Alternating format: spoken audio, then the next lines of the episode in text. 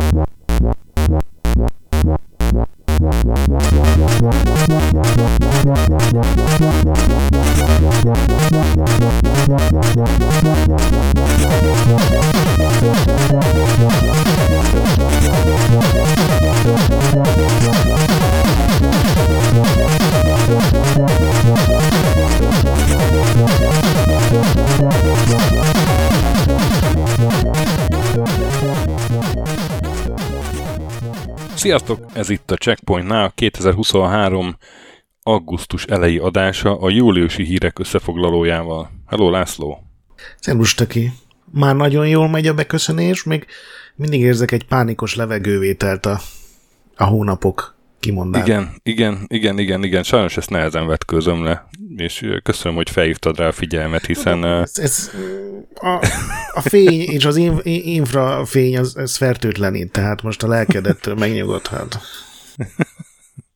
Örülök, örülök, hogy ezt a fontos dolgot már is kibeszéltük az adás elején. Annál is inkább, mert legalább eltelt egy perc, és olyan, olyan nagyon sok hír úgyse volt ebbe a hónapban. Lehet, hogy ez lesz az első adásunk két órán belül?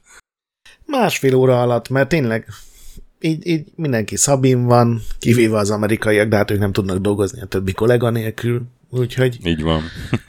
viszonylag kevés, nagyon fontos dolog történt, annyira, hogy jó, még előtte vannak dolgaink, de hogy még a fő témát is megint nehezen tudtunk csak találni. Így van. Na de hát még előtte a szokásos dolog, majd elmondod, hogy milyen kommenteket kaptunk, de mivel játszottál? Fogadjunk, hogy búvárkodtál. Én egyetlen játékkal játszottam érdemben, viszont az a rengeteget, Dave the Diver. Én egészen biztos vagyok, hogy nálam ott lesz évvégén a tízes listán, mert engem nagyon elkapott valahogy valahogy pont olyan adagokban úgy van összemixelve egy ilyen műfai katyvasz, amin de még igazából meglepő, hogy, hogy mennyire működik is ennyi, ennyiféle műfaj együtt, meg rengeteg mini játék van benne, meg ilyenek. Annyi helyen el lehetett volna cseszni, de valahogy mindent így jól kipolíroztak, jó passzol egymáshoz. Ugye ez ilyen búvárkodós játék, egy része az, hogy búvárkodni kell, egy része az, hogy a fogott cuccokból egy ilyen sushi bárt üzemeltetsz egy haveroddal, és hát ehhez kapcsolódnak mindenféle minijátékok, aztán egy csomó egyéb kontent is megnyílik ki, ahogy aztán haladsz előre a játékba. Igen, a végén már halfarmod van, meg, meg rizsfölded, meg nem tudom. De érdekes módon azok is az a jó, hogy egyik sincs túl bonyolítva, és szerintem ettől működik, hogy mindegyik olyan kis egyszerű, viszont együtt meg egy ilyen komplex összképet ad, mindig van mit csinálni, de nem stresszes, hogyha mondjuk az egyiket elhanyagolod. Én például a étteremnek a berendezését azt nem nagyon, fele, nem nagyon fejleszgettem, de nem büntetett meg érte a játék, szóval uh, úgy meg szerintem nagyon jó talál. vizuális humora van. Ja, hát a, tényleg ahogy kinéz, meg a, azok az átvezetők, amikor fejlesztesz valamit, és akkor ilyen, nem is tudom, ilyen ilyen távol-keleti filmek kliséit behozza, hogy a, a nagymester éppen alkot.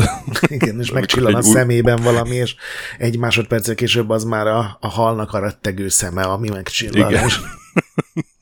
Szóval én csak ajánlani tudom, és másra nem is nagyon jutott időm, mert igazából nem is akartam mással játszani, mindig vártam, hogy ebből beletolok még egy-két órát. Jó, persze játszottam mással is, ilyen checkpoint minikhez, meg nem tudom. Még meg a gyerekekkel, ugye reng... gyerekekkel rengeteget. Hát figyelj, nálam ilyen 38 és fél óra volt, de hát még bőven lehetne tovább menni a csikér, ugye? Uh-huh. Tehát azzal nem maxoltam ki. Én láttam néhány screenshotot, ahol ilyen este ilyen 20 ezer dollár fölötti bevételt produkáltak a szuperkajákból emberek, tehát tényleg nagyon messze vagyok hát, attól, hogy... Nekem is volt már 20 ezer dolláros bevételem, bocs. Igen? Nekem nem? Aha. Rágyúrtam egy, izé, egy ilyen... Egy speckóhalra? Tónhal, tónhal parti volt, azt hiszem, vagy tónhal meg, tónhal meg karthal, azt hiszem az együtt volt talán, vagy, vagy nem nem tudom, valamelyik, vagy lehet, hogy a karthal parti volt, és akkor, és akkor max rohadt sok húst fogtam, karthal, meg, meg, meg marlin húst, felfejlesztettem azokat a susikat ilyen maxra, és akkor tudod, az rohadt drágán el lehet mm. adni. Plusz még hát kiváló szakácsaim, meg pincéreim voltak addigra már. Tényleg nagyon jól működik, és még az elején is működik, amikor tényleg csak horgász, vagy hát szigonyhalászol, meg, meg felszolgálsz az étteremben, és aztán tényleg rendkívül. Még a sztori is ilyen szórakoztató benne, ami engem meglepett. Én, én, én azt mondom, hogy a legjobb koreai játék, ami eddig valaha született. És tényleg egy remek és, és 20 dollár az egész, tehát még csak nem is egy ilyen izé, csúcs, árazás, csúcs játék árazás. Annyira tetszett, hogyha kijönne konzolra, akkor ott is végigjátszanám, mert, mert én nagyon élvezetes. Igen, igen. De akkor ezek szerint neked is bejött, jó van. Nekem is bejött, nekem még mellette már egy jó, nem tudom, másfél hete egy Pikmin 4 addikcióm van. Igen. az is nagyon jól sikerült. Igazából az, az, az tetszik benne, hogy minden maradt a régi, tehát a, ilyen kis növénylényeket kell vezetgetni, meg nem tudom, tudod, azokkal harcolsz, meg kincset keresel, uh-huh. meg minden, de azt változtatták meg, hogy az egész ilyen felfedezésre épül, csak hat nagy pálya van, uh-huh. és azokon ilyen több napot, ilyen 6-8-10 napot vissza kell menni, és minden titkot megfejteni, minden ilyen utat, rejtekutat megtalálni, minden lényt kinyírni, és ez egy ilyen, ettől sokkal izgalmasabb lett, mint hogyha csak tudod ilyen egy-egy küldetést kell megcsinálni. Meg a Viewfinder még az, ami így teljesen elkapott, ami nem tudom, azt láttad, de az PC-re meg PlayStation 5-re jelent meg, és egy ilyen nem, puzzle nem. játék. Kicsit hasonlít megközelítésben, mint a portál, azzal a különbséggel, hogy itt nem ugye teleportokat tudsz csinálni, hanem fényképeket tudsz csinálni, vagy találni, és hogyha magad elé tartasz egy Ja, tudom, képet, tudom, tudom. Igen, ez érdekel. Akkor ez tudom. egy ilyen 3D-s térbeli valóságá válik, ilyen lukat üt a tényleges igen, tájba. Igen, igen, igen, igen. És ezzel kell platformokat csinálni, ezzel kell, nem tudom, falakat megkerülni, és zseniális pályák meg ötletek vannak benne, kicsit rövid, tehát ennek ilyen négy óra alatt vége van, pedig kétszer elakadtam elég csúnyán, ilyen nagyon, utólag nagyon bután, de az is, az is nagyon tetszett, úgyhogy ez egy jó hónap volt ezekből a ilyen nem feltétlenül mega triple mindenkit szintölünk címekből. Igen, igen, igen. Akkor mondd a kommenteket. Figyelj, nagyon sok kommentet nem hoztam, mert olyan nagyon sok nem is volt, amit így, így mondjuk nem beszéltünk meg volna Discordon, vagy ilyesmi. Uh-huh.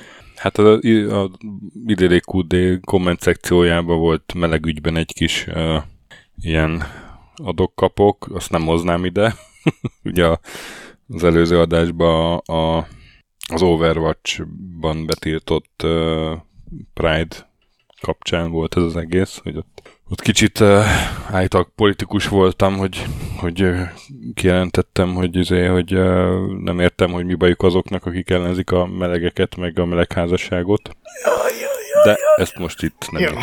Aki akarja, olvassa el ott. Igazából egy kommentet hoztam itt ide, a Dédalikhoz kapcsolódik, ugye azok megszűntek, vagy bedőltek, bedőlni látszanak, és uh, hogy nem egyedül a gollam döntötte be őket, mint ahogy ez több cikk belejön, meg mi is uh, összekötöttük, hanem már jó ideje nagyon rosszul ment nekik, és amikor a Nakon felvásárolta őket, akkor már egy kivétellel az összes belső fejlesztő stúdiójukat bezárták. Tehát akkor már egy uh-huh. durva lejtmenetben voltak, és igazából ez egy ilyen kegyelemdöfés volt ez a gollam. Ennyiben árnyaltuk a dolgot. Oké, okay, ezzel teljesen egyetértek, de azért, hogyha a gollam jobban sikerül, és nem 300 vers darabot adnak el hát, belőle, ja, akkor valószínűleg... Ez, ez, ez nem de... az a helyzet volt, amikor a jön egy Castle és megmenti az Interplay-t. Igen, a Nakonnal kapcsolatban egyébként lesz pár hír. Ott nem ez az egyetlen gond. Mást is Nakon vertek? Látom, a hazatérve fejlődnek a szóvic izmaid. Na, akkor a hónap témát vezess fel, te, mert ezt te találtad. Egy szép téma, amúgy csak mondjuk sok konkrétumot nem tudunk hozzá kötni, de attól még elokoskodunk róla. Igen, ez a Video Game History Foundation nevű szervezet csinált egy felmérést, és azt július elején ilyen elég nagy port kavarva, ilyen hát én azt mondom szenzációhajház felcímekkel közölték, de gyakorlatilag azt vizsgálták, hogy a régi platformokon kapható, vagy régi platformokon megjelent játékok közül mennyit lehet ma legálisan megvásárolni, és hát nyilvánvaló, hogy azt hozták. Amerikában, ugye? Igen, Tehát ez az amerikai, piac. de Igen. ez csak annyiban módosítja szerintem, hogy ugye a japán piacnak a régi dolgaihoz nem ismertek hozzányúlni, tehát tényleg az amerikai megjelenéseket vizsgálták. Hát ez egy amerikai ilyen alapítvány. Azért tűnt fel nekem, mert, mert például a, a Commodore 64 az ilyen alul, vagy ilyen, hogy is mondjam, így, így elfelejtett platformként van tálalva, és ott tényleg azt Európában azért egy, egy akár olyan értelemben is jobban életben tartják, hogy vannak több országban csatornák, hogy meg, meg, megvegyél régi C64 játékokat. Uh, hát azért ennél kicsit komplexebb a dolog, mert a tanulmányban benne van, hogy milyen definíciókkal dolgoztak, és például ja, az, hogy... És például online megvásárolható, azt beszámították? Azt beszámították, de például, hogy ah. ha hardvert nem tudsz hozzá kapni, és az egy eredeti hardveren ja, kapható dolog, akkor az már nem nem aha, könnyen. Aha. Tehát ők azt vizsgálták, hogy egy átlag ember különböző hekkerési, építési, nem tudom, sötét fórumokban aha, letöltési aha. képességek nélkül mennyire tud hozzájutni egy-egy régi játékhoz. Nagyjából ez pongyolán megfogalmazva. Viszont maga a felmérés az tudományos igényességgel zajlott, tehát a Penn State Egyetem ilyen statisztika, meg ilyesmivel foglalkozó kara segített nekik, hogy tényleg ne legyen benne tudod, ilyen számítási gond, meg tényleg minden matek a helyén legyen. Négy hónapon keresztül dolgoztak a, azzal, hogy ellenőrizték a számokat. Egyrészt a maga a kiindulás az a Moby Games egyébként egy fantasztikus weboldal adatbázis alapján történt. Onnan 4000 játékot választottak random a 2010 előtt megjelent, Amerikában megjelent játékokból és ezen felül még három platformot választottak ki, ugye a Commodore 64-et, ami mondtad, hogy Amerikában tényleg nem a már amikor élő platform volt, akkor sem volt egy csúcson, ez képviselte az ilyen elfeledett platformokat. Aha. Aztán a nem elfeledett, de, de kevés mai aktivitással rendelkező platformok közül a Game Boy családot választották, ami tényleg világszerte népszerű volt, de ma azért nem sokan dolgoznak vele, és a népszerű és még ma is van relevanciája, legalábbis az ilyen újrakiadások és hasonlók tekintetében, ez meg a PlayStation 2 volt. Tehát ez a három külön platform, meg egy ilyen teljes uh-huh. uh, Moby Games szeletet vizsgáltak meg, és ugye amik a, a, a különböző ilyen felcímekben, meg, meg újságcikkekben megjelentek, az az, hogy 87%-át a régi játékoknak nem lehet ma elérni. Ők az out of print kifejezést használták, tehát hogy ma már senki nem foglalkozik ezeknek az árusításával tulajdonképpen semmilyen módon. Ez nyilván nem jelenti azt, hogy nem lehet őket emulátoron letölteni. Igen, és plusz-minusz két és fél százalék, tehát annyi hiba százalék. Igen. Minden kutatásnál meg szokták ezt adni, hogy mi az a... Igen, ugye van egy ilyen összefoglaló cikk itt is, meg a uh-huh. elérhető maga teljes kutatási anyag is, amiben benne van minden statisztika, meg minden matematika, hogy számították ki, mik a definíciók, pontosan hány játékot néztek meg, és hasonlók.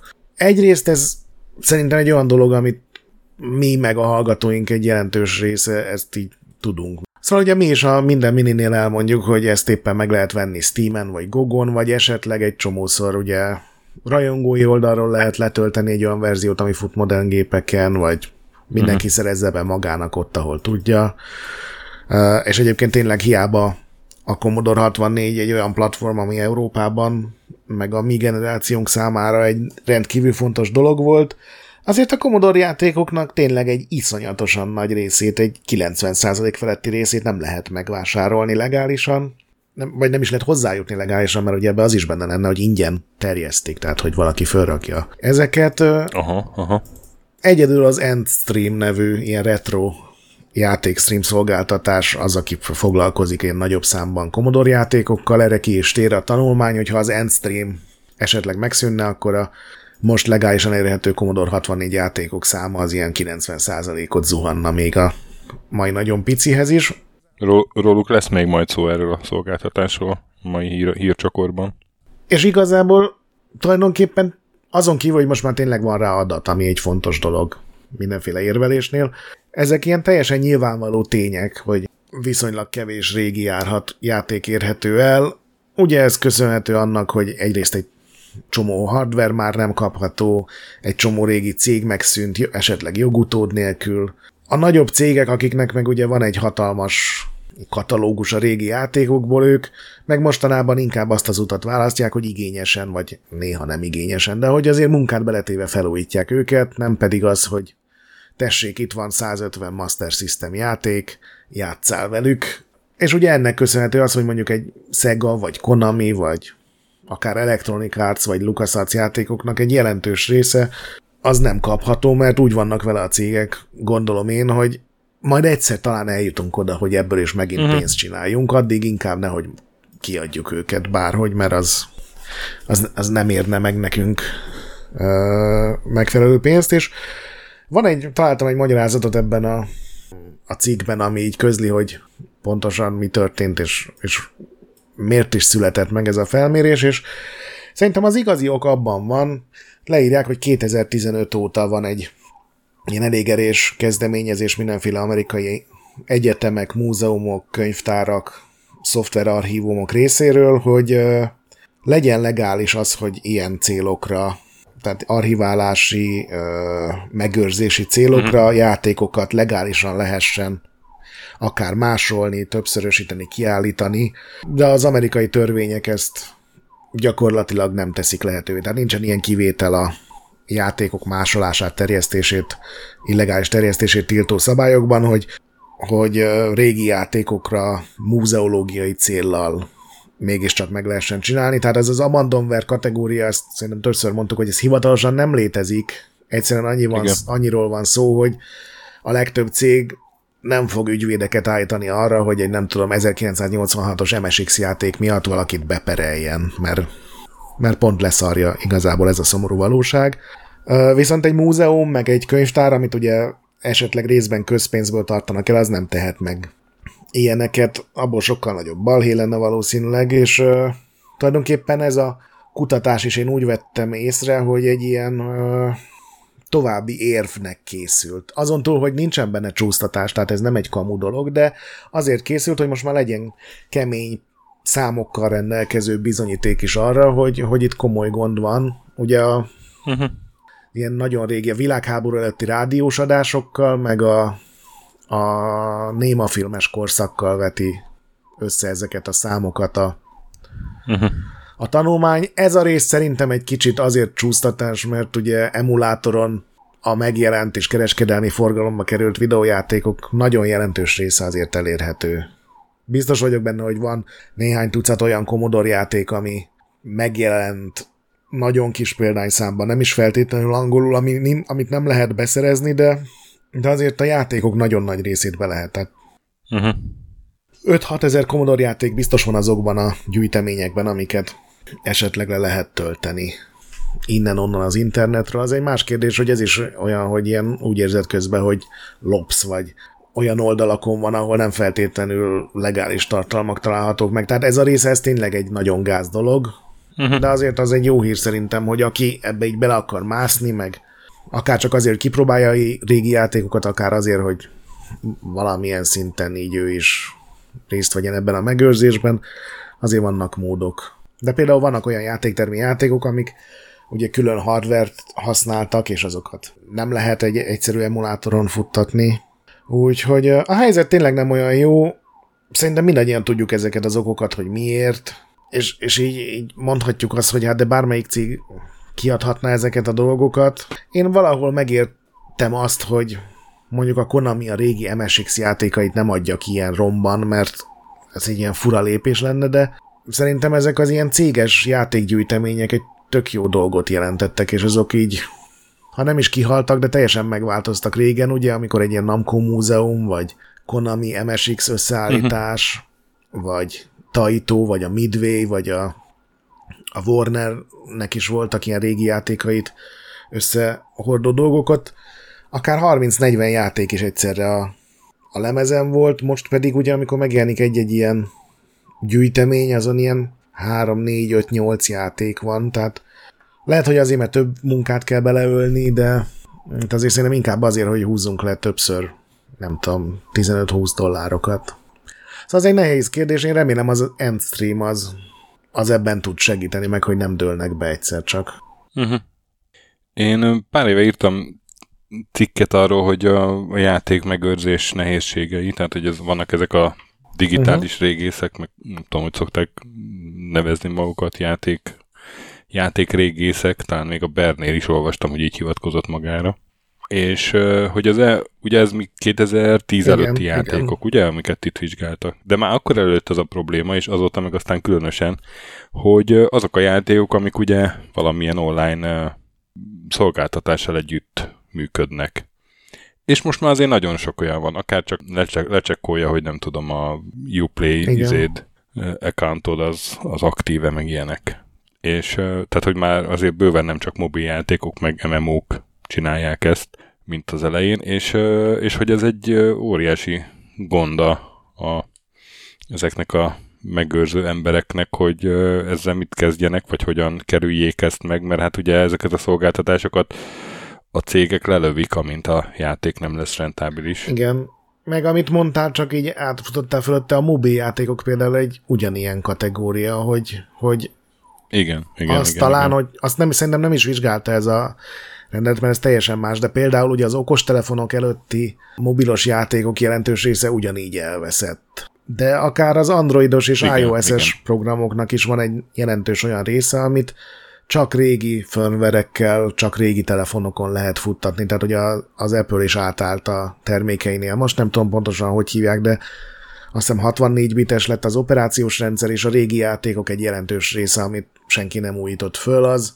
azok gyakorlatilag elindíthatatlanná váltak a, az azóta megjelent, meg azóta frissített hardvereken. És például az én egyik kedvenc telefonos játékom, a, azt hiszem Sword and Glory a címe, az például már csak a nagyon-nagyon-nagyon régi iPod Nanomon, nem iPod Touchomon indítható el, mert a telefonom közli, hogy hát ez a játék nem volt rendesen karban tartva, és hát tudjuk, hogy hány százezer játék jelent meg Androidra meg iOS-re, azoknak egy jelentős része az egyszerűen eltűnt. A f- lehet, hogy a fejlesztő gondolta úgy, hogy ez már nem éri meg, és nem fizette be az évente, nem tudom, 50 vagy 100 dolláros díját, ami miatt ugye lekerült a boltból a szoftvere, uh-huh. vagy megszűnt egy cég, vagy egyszerűen ilyen technikai változások voltak. Már nem adott ki iPad tabletre optimalizált verziót, és vagy már valami olyan dolog van benne, amit azóta betiltott a Google vagy a, az Apple, szóval a mobilos játékok az egy külön rémálom szerintem ebből a szempontból.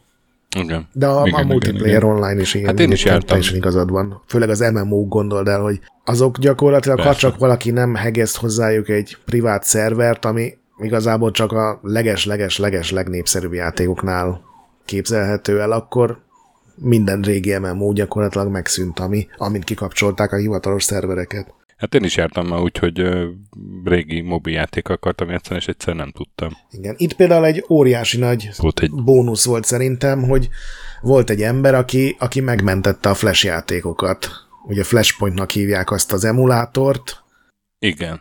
Hát azt, azt talán még a Checkpoint nában is, amikor le, le lehetett tölteni, akkor uh, én arról elkezdtem. Igen hogy ott egy kupacban valami nem rohadt sok giga az egész. Azt hiszem 40 ezer de... játék, meg 10 ezer videó, mert ugye Flashből ilyen videókat is csináltak, ugye azok a Stickman harcok például azok. Nagyon jó. Igen, voltak, igen, és igen, igen, igen. Az például szerintem egy fantasztikus dolog, de hát ugye az is egy emberen múlott, és ez olyan, mint azok a ilyen igen hogy hívják ezt, karikatúrák, hogy így az internet gyakorlatilag azért működik, mert van egy ember, aki lelkesen föntart egy kódbázist valahol, így nem tudom, Arizonában egy fakunyhó mélyén, és hogyha egyszer úgy dönt, hogy nem csinálja tovább, akkor a legnagyobb cégek rendszerei is összedőlhetnek. Ez körülbelül ugyanaz, csak a mi kis szemétdombunkon a videójátékoknál. Igen, hát volt olyan már egy munkahelyem, hogy kirúgtak egy embert, és nem gondoltak rá, hogy a az ő Google Drive-jában van egy csomó de ilyen céges táblázat, meg doksi az ő useréhez hozzárendelve, és akkor volt nagy szaladgálás. Fontosak ezek az emberek. Igen. hogy legyenek. Hát ja, nem tudom, mi okosat lehetne erről mondani. Ez az Endstream, ez én ezzel nemrég találkoztam, és ez nagyon szimpatikus, és nagyon remélem, hogy nem fog az megtörténni, amit én kicsit félek, hogy egyszer csak valami nagy jogi akadályt így elég gördít valami. Hát ők elvileg... Só, sóhivatal. Minden már majd beszélünk róluk később, akkor majd szerintem erre kitérünk. Uh-huh. Yeah. Uh, ők, úgy, nekem úgy tűnik egy messzire, hogy ők jól, jól csinálják és le vannak védve. De visszatérve erre a vizsgálatra, szerintem érdemes megnézni a, a számokat. Uh, az, hogy milyen uh, néma filmekhez hasonlítjuk, meg világháború előtti zenei, meg rádiós felvételekkel, az szerintem az a része egy kicsit azért csúsztatás, mert mondom, azok tényleg elvesztek, nagy hír, hogyha egy-egy régi néma filmet újra megtalál valaki, de a játékoknál szerencsére e tekintetben jobb a helyzet, mert nem könnyen és nem legálisan, és nem feltétlenül minden egyes ember számára, akinek semmi gyakorlata nincs ilyen programok, emulátorok futtatásába, beállításába, meg furcsa szájtok megtalálásában, de azért ott legalább elérhető, és például a Checkpoint Mini is csak ezért tud működni, mert hogyha csak a GOG meg a Steam kínálatára hagyatkoznánk, akkor azért sokkal szűkebb lenne ez a Hát akkor is tudnánk működni, de nem lenne ilyen. Igen, de akkor például szerintem csak, Sokszínű, csak doszos igen. játékok, meg régi Windowsos igen. játékok lehetnének, igen. mert ugye, ahogy beszéltünk róla, az Endstream megjelenéséig a Commodore 64 is egy nem létező.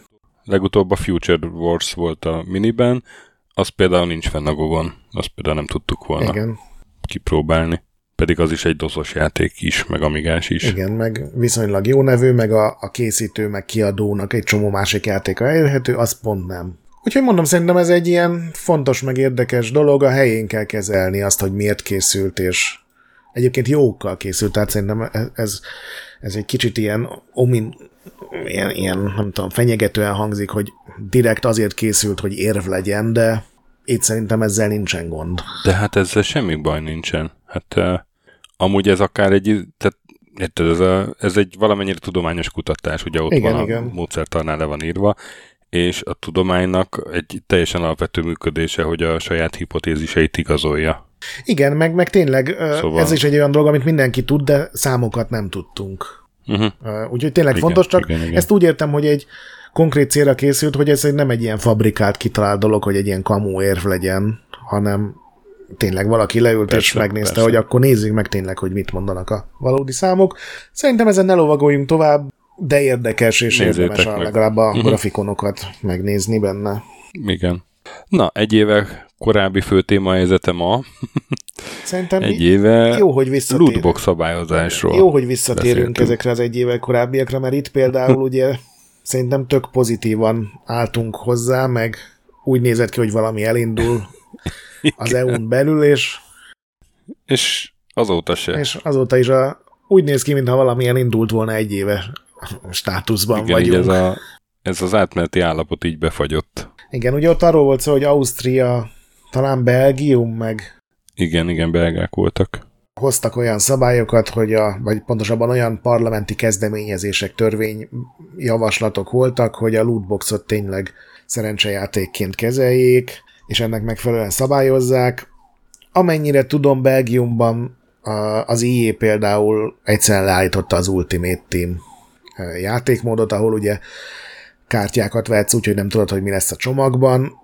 Tehát ők erre így reagáltak, de ez, ez azóta sem terjedt tovább, legalábbis nyilvánosan nem, hogy a színfalak mögött mi zajlik, hát azt meg nyilván nem tudjuk, mert színfalak mögött zajlanak, de nem lett ebből egy ilyen nagy kezdeményezés, és hogy tényleg vizsgáljuk meg ezt a helyzetet. Akár csináljunk róla egy ilyen felmérést, ami tényleges számokat közöl, és nézzük meg, hogy mik azok a számok, és hogy kinek az érveit igazolják.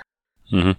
Úgyhogy a lootboxok egyelőre, bár nyilván most már nem feltétlenül a AAA játékokban, néha előfordul, de ugye azért itt reagált a piac egy kicsit a nagy elutasításra, és most mindenki megint máshogy próbálkozik pénzt szerezni. Hát egyébként az, az, az lehet akár egy eredmény, hogy, hogy látták, hogy itt törvényhozói oldalra is azért, ha nem is ellenkezés, ilyen határozott ellenkezés, ilyen általánosan, de mondjuk, hogy odafigyelnek már erre, és akkor... Ebben igazad van, igen. Akkor lehet, hogy, hogy igazából egy, ez az eredménye, hogy már AAA-ben nem nagyon jelenik meg. Ez, ez teljesen Igaz, Mert igen. ha nem kötekedtek volna, akkor, akkor a jó pár játékos izé lepontozza a játékot, meg nem tudom, őbörögnek, aztán tüntetnek, aztán hazamennek.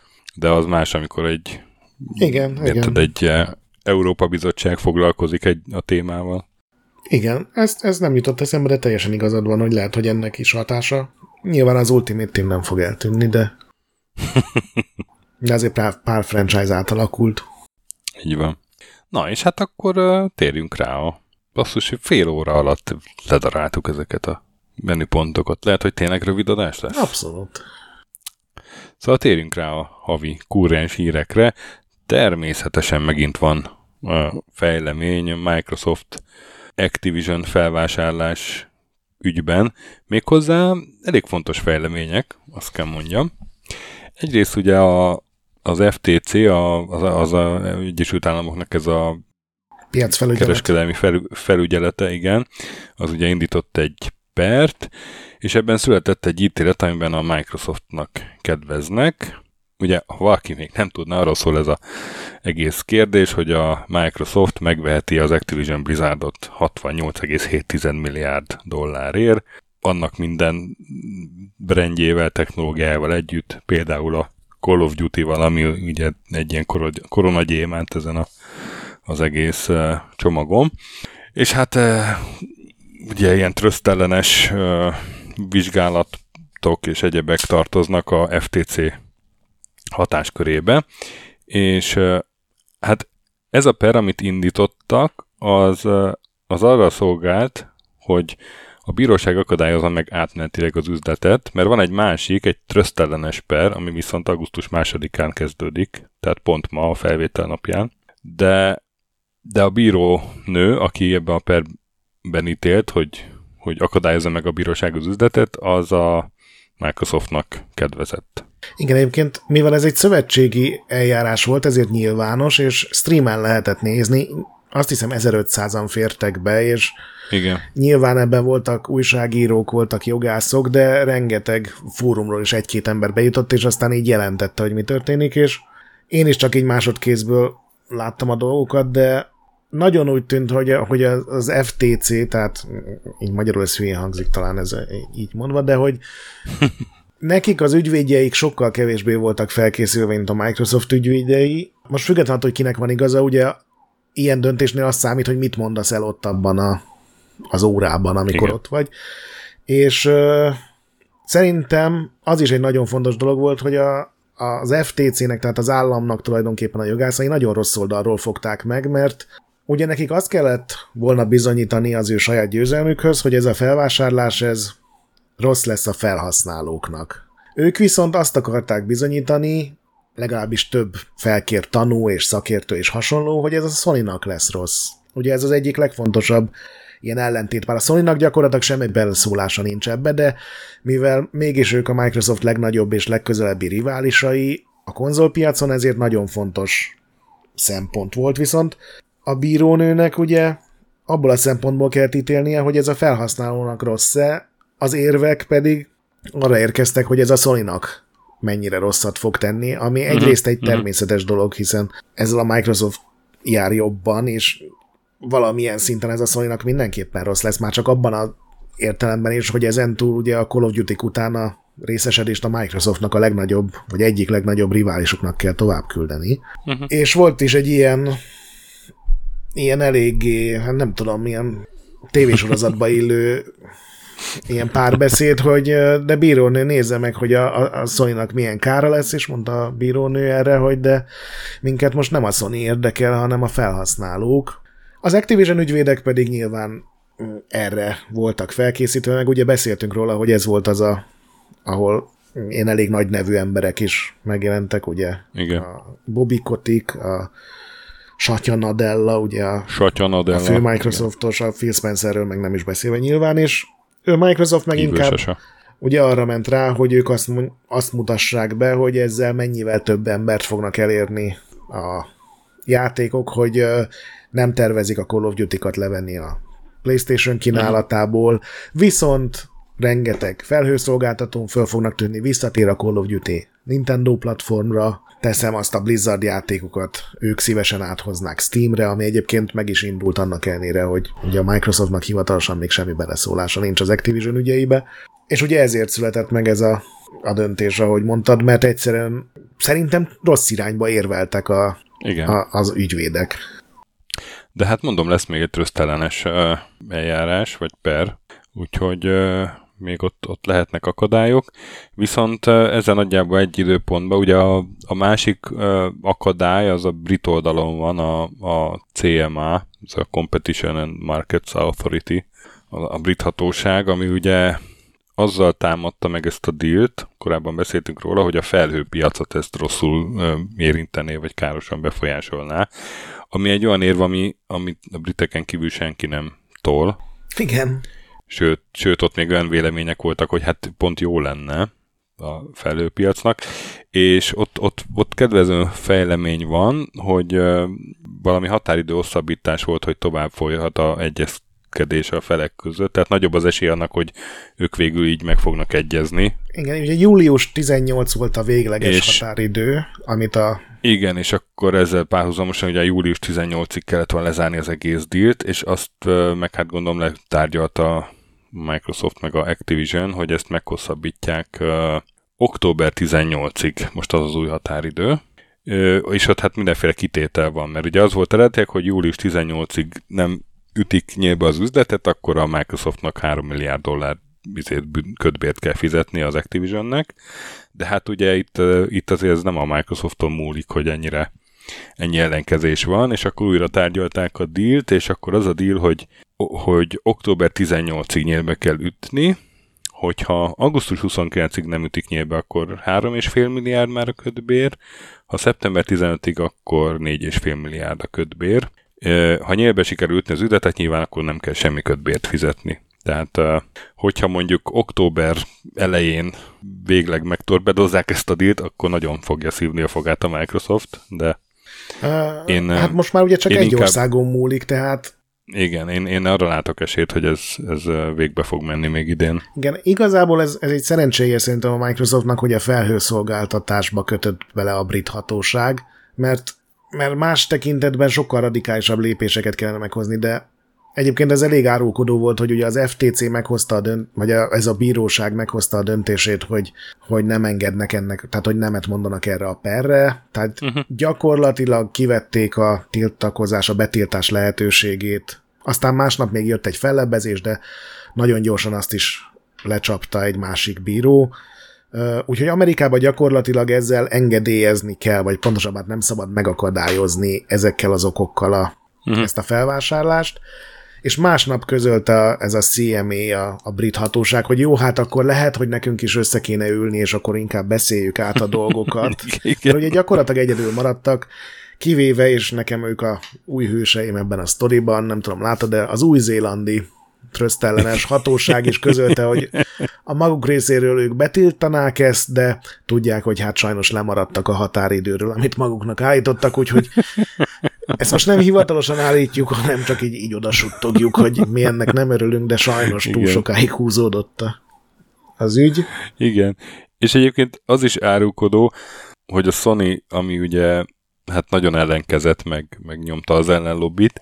Ők hát szerződést kötöttek a Microsoft-tal a, arról, amiről ugye már többször volt szó Microsoft által felajánlva, hogy tíz éven keresztül a Call of Duty játékok megjelennek Playstation-ön is.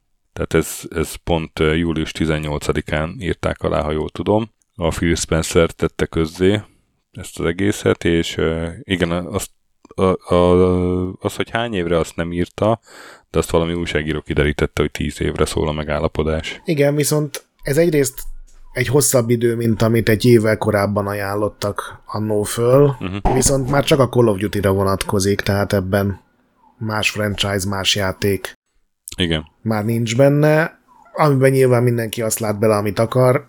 A sony ez volt fontos.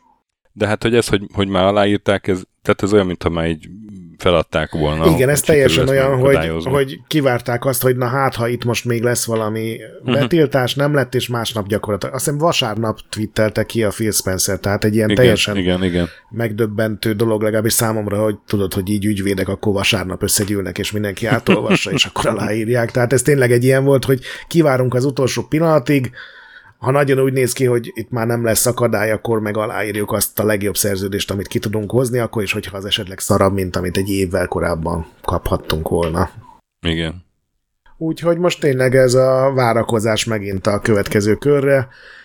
Azt kezdtem el mondani, hogy szerintem, hogyha a CMA nem lehet meggyőzni, és, és tényleg ragaszkodnak ahhoz, amit egyébként az összes ilyen felhőjátékos szereplő azt mondta, hogy ez egy jó döntés, mert ugye mindegyikkel szerződést kötött a Microsoft Call of Duty-t ígérve.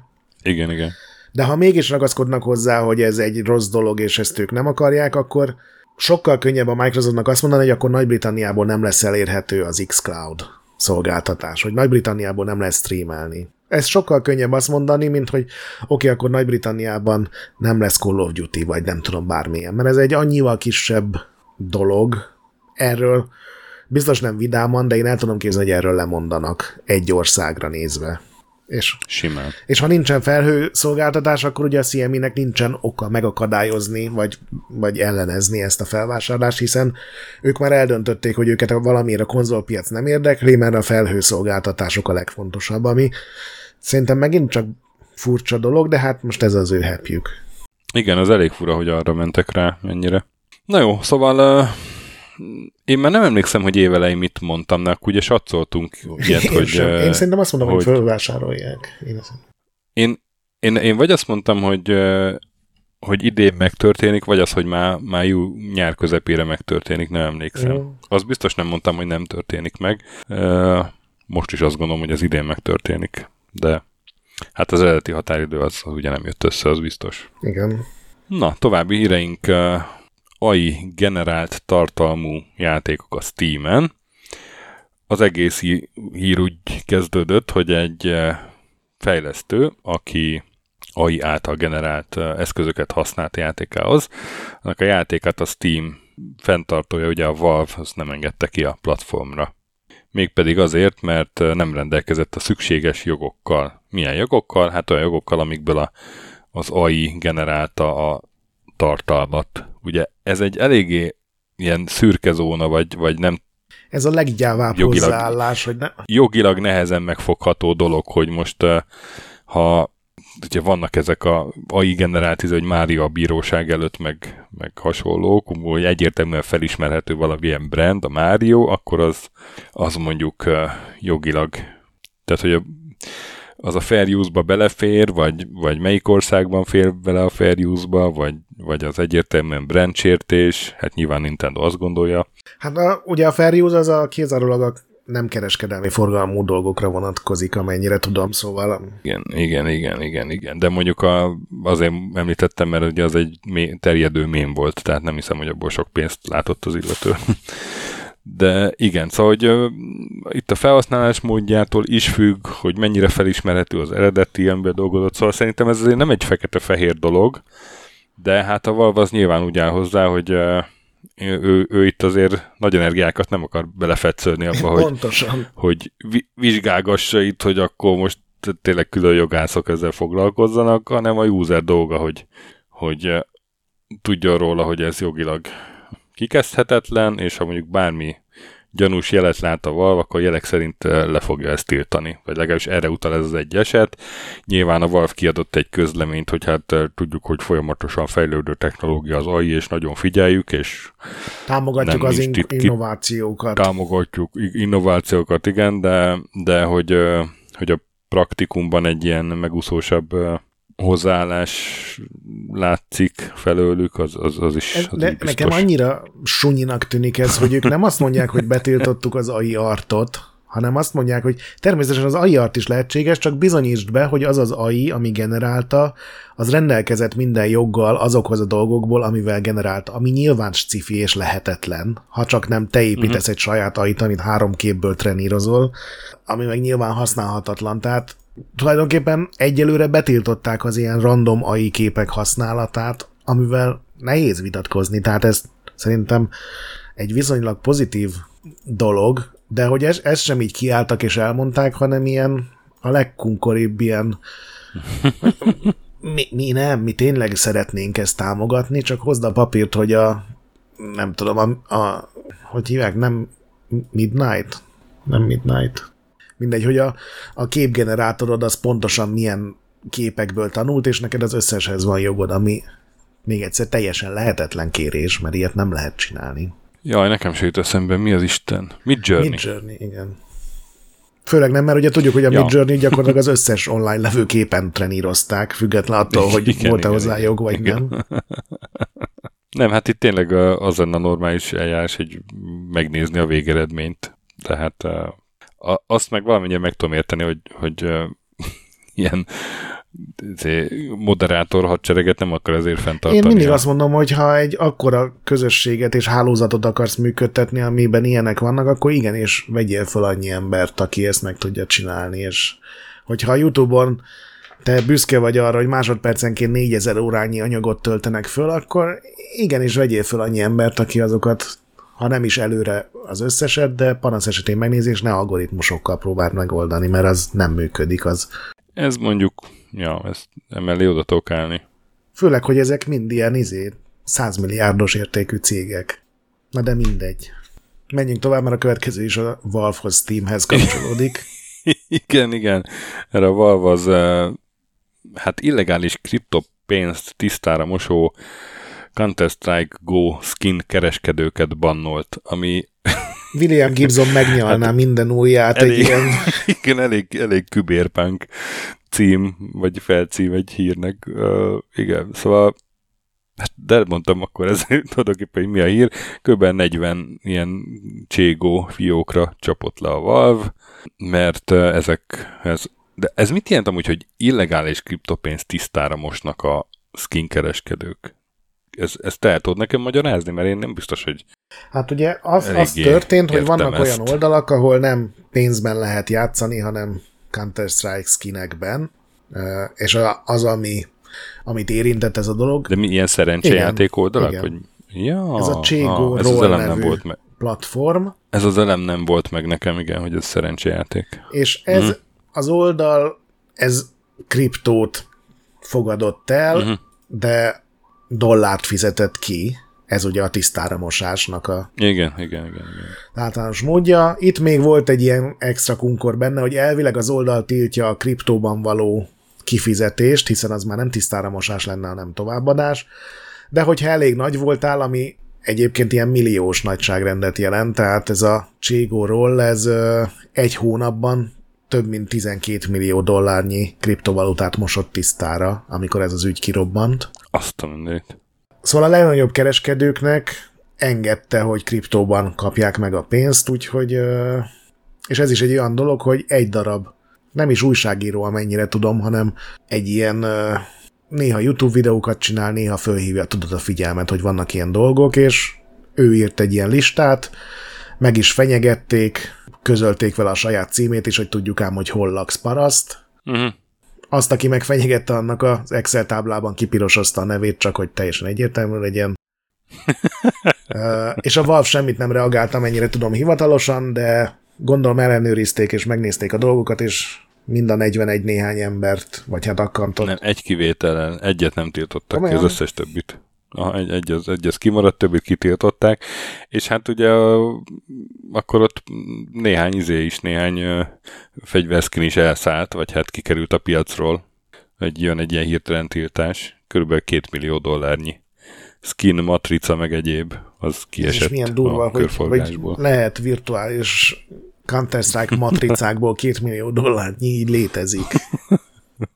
Ja, én soha nem értettem ezeket a kozmetikai széket, aki pénzért vesz lópáncélt, mint uh, egyes barátaim.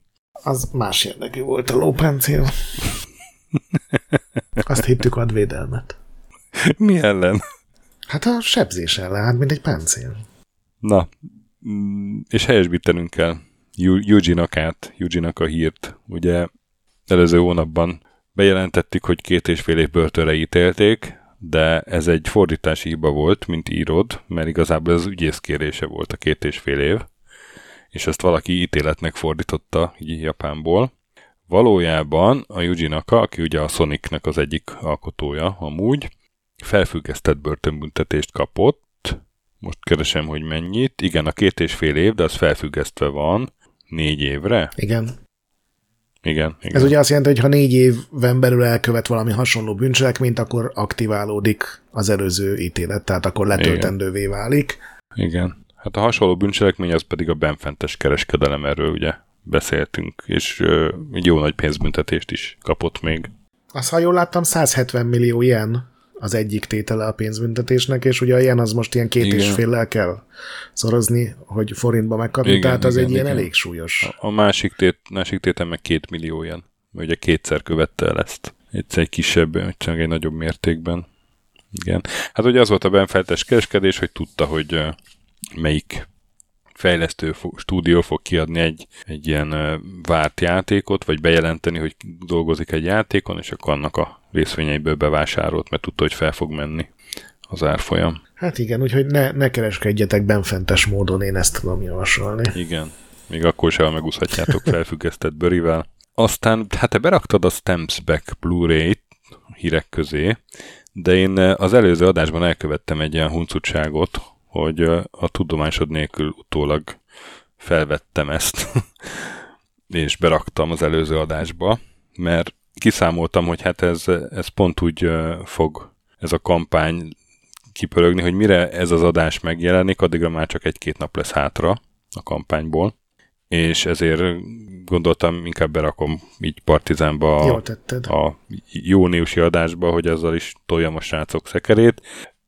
Úgyhogy hát biztosan ennek köszönhetően éppen tegnap meglett a, a kampány 100%-ra. Ugye a Stands Back az a Vakondok 5 kódnéven is ismert dokumentum film, amiből az egyik megszólaló, a Gabor Camá volt vendégünk, volt vele adásunk, és hát ez a, a 80-as évekbeli swapper, meg 90-es évekbeli swapper kultúra ilyen programcserebere, programterjesztés, programtörés esetleg, és a hozzá kapcsolódó kulturális mindenféle a játékújságoktól kezdve a demo színen át a, nem tudom, a lemezújságokig mutatja be. Egy kiváló dokumentumfilm, szerintem annak ellenére, hogy mi is feltűnünk benne.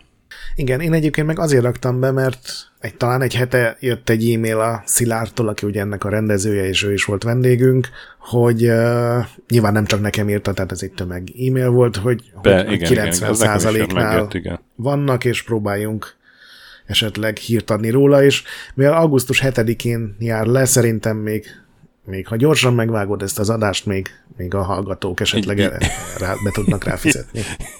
Igen, igen. Kétszer vág ki, gyorsan vág, igyekszem, és akkor lehet, hogy egy másik adás is kész lesz hirtelen. De egyébként ugye maga a film az több mint két óra, de ezen túl még 76 órányi anyag, tehát az összes teljes full igen, interjút. A, a, a, tej, a nyersanyag, a teljes nyersanyag, igen. Föl lesz ezen a Blu-ray kiadáson. Úgyhogy szerintem nagyon... Én nyilván még csak a teljes filmet láttam, de azzal én maximálisan megvoltam. Igen, igen, de sokkal hát izgalmasabb hát így, volt, mint gondoltam. Meg érdekesebb. Így nem tudom, a, a, az első nap én, én már felugrottam a, az egészre. Én is rendeltem. Na. Sega, Sega és NFT. Akarom nagy boklánc. Hát ez egy nagyon érdekes hír, hír páros volt, hogy úgy tűnt, hogy a Sega az így kicsit visszatáncol a, abból, hogy ő támogatja a Web3-at, NFT-t, blokkláncot, mert bejelentették, hogy hát ő a legnagyobb franchise-ait nem fogják tele blokkláncozni harmadik féltől származó blokkláncokkal. Igen, és ezt ráadásul és, ugye a vezérigazgató jelentette be egy Bloomberg interjúban, tehát ez nem ilyen... Így van. Így van, így van, így van. É, de ne, ő a vezérigazgató, nem ilyen társigazgató? Hát lehet. Ez a Shuji Utsumi, ugye? Őróla beszélünk. Tá- igen, társvezér, nem tudom. De, na mindegy. Szóval, hogy, hogy hát és ott olyan elég kemény szavakat is használt, hogy hát igen, unalmas játékok, a, ami, un, hogyha unalmas, pénzkereső unalmas játékok. játékok. Igen, igen, igen. És akkor miért, ma ját, miért a játékoknak, ha nem szórakoztatóak? Tette fel a költői kérdést. Én halka jegyzem meg, hogy ezt miért nem tették fel egy éve, amikor beleálltak tövig. Na de mindegy. Aztán nem sok ezután kijött egy másik hír, hogy hát a Sega azt tervezi, hogy, hogy az egyik legnagyobb franchise-át egy konkrét blokklánc platformmal együttműködve fogja újra gondolni, vagy, vagy kiadni egy új játékot hozzá? Igen, egy koreai mobilos Web 3-as, minden ilyenes cég. Igen, és, és ez a egy rendkívül népszerű márka. Igen, nem? De hogy melyik, az, az ugye nem nevezik meg. Igen, ugye? az azóta sem derült ki, de Ez, a, ez tényleg három nappal később jött ki, hogyha jól emlékszem, ez a hír, hogy az egyikben közölték, hogy oké, okay, belátjuk, igazatok volt, ez tényleg mind szar, és miért nem fogunk csinálni legalábbis a nagy címeinkkel, nem? És így pár nappal később pedig jött a koreai cégnek a bejelentés, hogy képzeljétek, megkaptuk a Szegának az egyik legnagyobb franchise-át, és jönnek az NFT-k. Igen, és hát a Szegának a egyik legnagyobb franchise tehát a Sonicon kívül mi az, ami még olyan nagyon nagy? Yakuza talán? Hát, Yakuza, Total War, mondjuk azt nem hiszem, hogy egy koreai cég arra menne hát rá. Igen, igen. Meg Ugye a Virtual Fighterből is volt, de Hát igen, az se olyan nagy. Nekem az jutott eszembe, hogy simán lehet, hogy kamuznak egyet, és valami B kategóriás, tehát mondjuk egy nem tudom, egy, ma egy Outrun, vagy egy Jet Set Radio, azért sajnos nem akkora szám. Ja, igen, hát simán lehet. Egyébként az, az feloldaná ezt az ellenmondást valóban, hogy megszaladt a PR-os keze.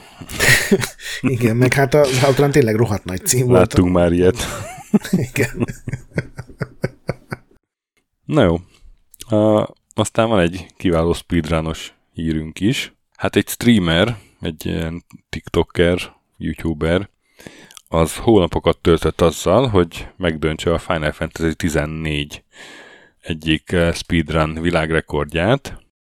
A legostobább Final Fantasy 14 világrekordot, én ezt zárójában hozzáteszem. Van egy, van egy Kugane torony, nyilván nem tudom mi ez, és hogy ezt mennyi idő alatt tudod megmászni, ez, ez a lényeg, és ez 43,58 század másodperc volt, és ezt ez a Pint nevű streamer tényleg óriási edzéssel, rákészüléssel kitette a videót, hogy, hogy hogyan dolgozott rá, hónapokig hogyan edzett, 43,30 másodpercre javította, tehát ilyen majdnem fél perccel megjavította ezt az időt ami egy ilyen nagyon régi rekord volt, egy bizonyos Igen. Pudokis, Pudokis, két uh-huh. Y-nal van írva, Pudoix, Pudoix tartotta. Egyébként, bocs, a rekord az tényleg annyi, hogy van egy torony az egyik városban, egy ilyen japán több tetejű épület, és ez egy ilyen teljesen játékosok által kitalált rekord, hogy az oldalán vannak ilyen kilógófa darabok, ugye azok a gerendák, uh-huh. amik tartják a tetőt, és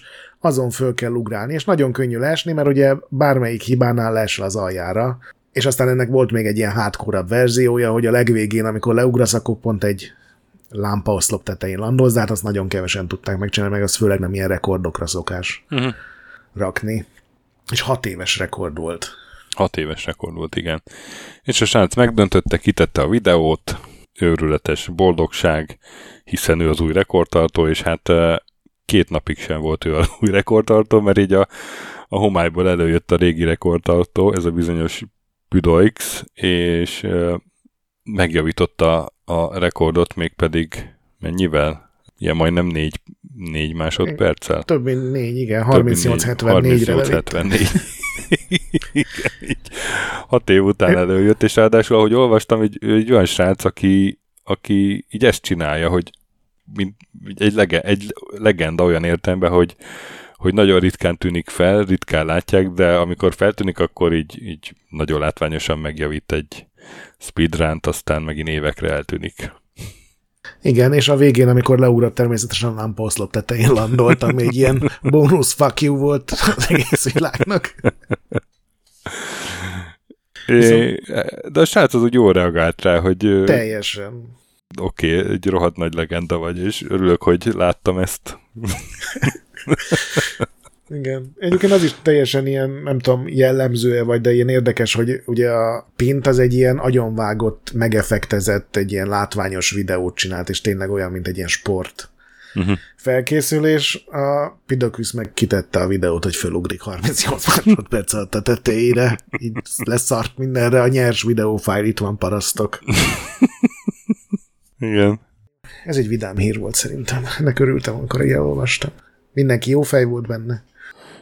Igen, igen, ez abszolút egy ilyen felvidító hír.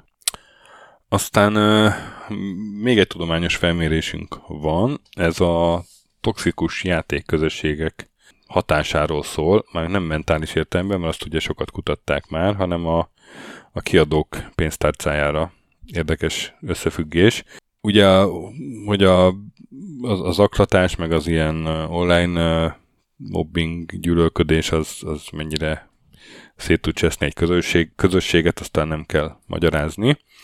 De hát ugye a játék iparnak a, a, a szereplői azok nem mindig foglalkoznak ezzel, vagy a ilyen önmoderációban bíznak, ilyenek. Tehát a, aki, azok a vezetők, akik mondjuk a profitot nézik, azok, azoknál ez nem mindig üti meg a, a inger küszöböt. És azért vizsgált ezt a kutatás, hogy van-e összefüggés a toxikus közösségek között, meg a között, hogy a játékos mennyit költ a játékra. És hát volt egy ilyen alapkutatás, amit a, a University of California, az Irvine University of California csinált, és akkor ebből kiindulva dolgozott még tovább a Take nevű szervezet, ami nekem, én most találkoztam vele először, és bevonták még a Nielsen-t is, ugye az a, a tévéknél a nézettségvizsgáló szervezet, Igen. nézettségmérő, és egy videójátékokra is vannak ilyen mérő módszereik. Na és hát egyértelműen kijött, hogy, hogy fordította arányosság, tehát minél többet mobbingolnak ott valakit, vagy minél toxikusabb a környezet, annál kevesebbet költenek a játékosok. 54% a különbség, amit így számszerűsítettek, tehát hogy 13 és 25 év közötti játékosokat vizsgáltak, ez a, ez a Irvine vizsgálat, amiről most beszélek, hogy 54%-kal több pénzt költöttek azokban a játékokban a játékosok, ahol nem volt mm, jellemző ez a toxikus közösség, vagy ahol, vagy ahol hát az nem, ilyen jobban moderált közö, jobban játékok, moderált játékokban. Igen, igen, és akkor ebben a másik kutatásban meg, meg ugye már 10-ből 6 játékos mondta azt, hogy, hogy már kilépett játékból, vagy teljesen abba a játékot az ilyen online mobbing miatt, a 10-ből 6 játékos beszámolt arra, hogy legalább egyszer döntött már úgy, hogy jó, akkor több pénzt nem költ erre a játékra, ha már így bántak vele ott, meg 10-ből 7 játékos abból, arról számolt be, hogy egyáltalán nem is kezdett bele egy játékba azért, mert olyan rossz hírneve volt ott a közösségnek. Szóval egyértelműen kioszta ez a kutatás, hogy, hogy van összefüggés, és, és azt akarják elérni, hogy akkor így a, foglalkozzanak vele jobban a, a döntéshozók. Majd igen, mert hogy megéri nekik, ugye? Igen, igen, igen. És itt is elérhető szerencsére a teljes tudományos vizsgálat. Nekem egy kicsit néhány oldal túl tudományos uh-huh. is volt, de nagyon érdekes dolgokat, meg ilyen uh, számokat közöltek. Szerintem ehhez nem tudunk többet hozzátenni. Nekem igen, is volt igen. olyan játék egyébként, amiben oké, okay, én multiplayer játékokat általában inkább csak kipróbálok, de volt olyan, amire azért nem mentem, mert tényleg az a híre, hogy tehát ugye uh-huh. a League of Legendsnek volt egy olyan korszaka, állítólag most már sokkal jobb a helyzet. Igen, meg rossz híre volt egy időben nagyon. Én azt azért annó részben azért nem próbáltam ki, mert például a, a Dotát azt megnéztem, és nyilván nem játszottam vele hónapokat, de pár meccset játszottam vele, de tényleg vannak ilyen játékok, amiknek egy bizonyos korszakban, tehát ez is változik folyamatosan, ugye elég hozzá egy-egy új alkalmazott, aki ezt komolyabban veszi, vagy egy céges uh-huh. hozzáállás megváltozása, bármelyik irányban egyébként. Úgyhogy szerintem ezt mindenki tudja, hogy, hogy melyik az a játék, ami, amiről tényleg ő is hallotta már, hogy, hogy itt bizony barátságtalanok, és így köszönés helyett kurvanyázó játékosokat talál mondjuk 10-ből 5 random meccsen. És akkor már oda nem feltétlenül mész, mert lehet, hogy van egy másik közösség, ami sokkal barátságosabb.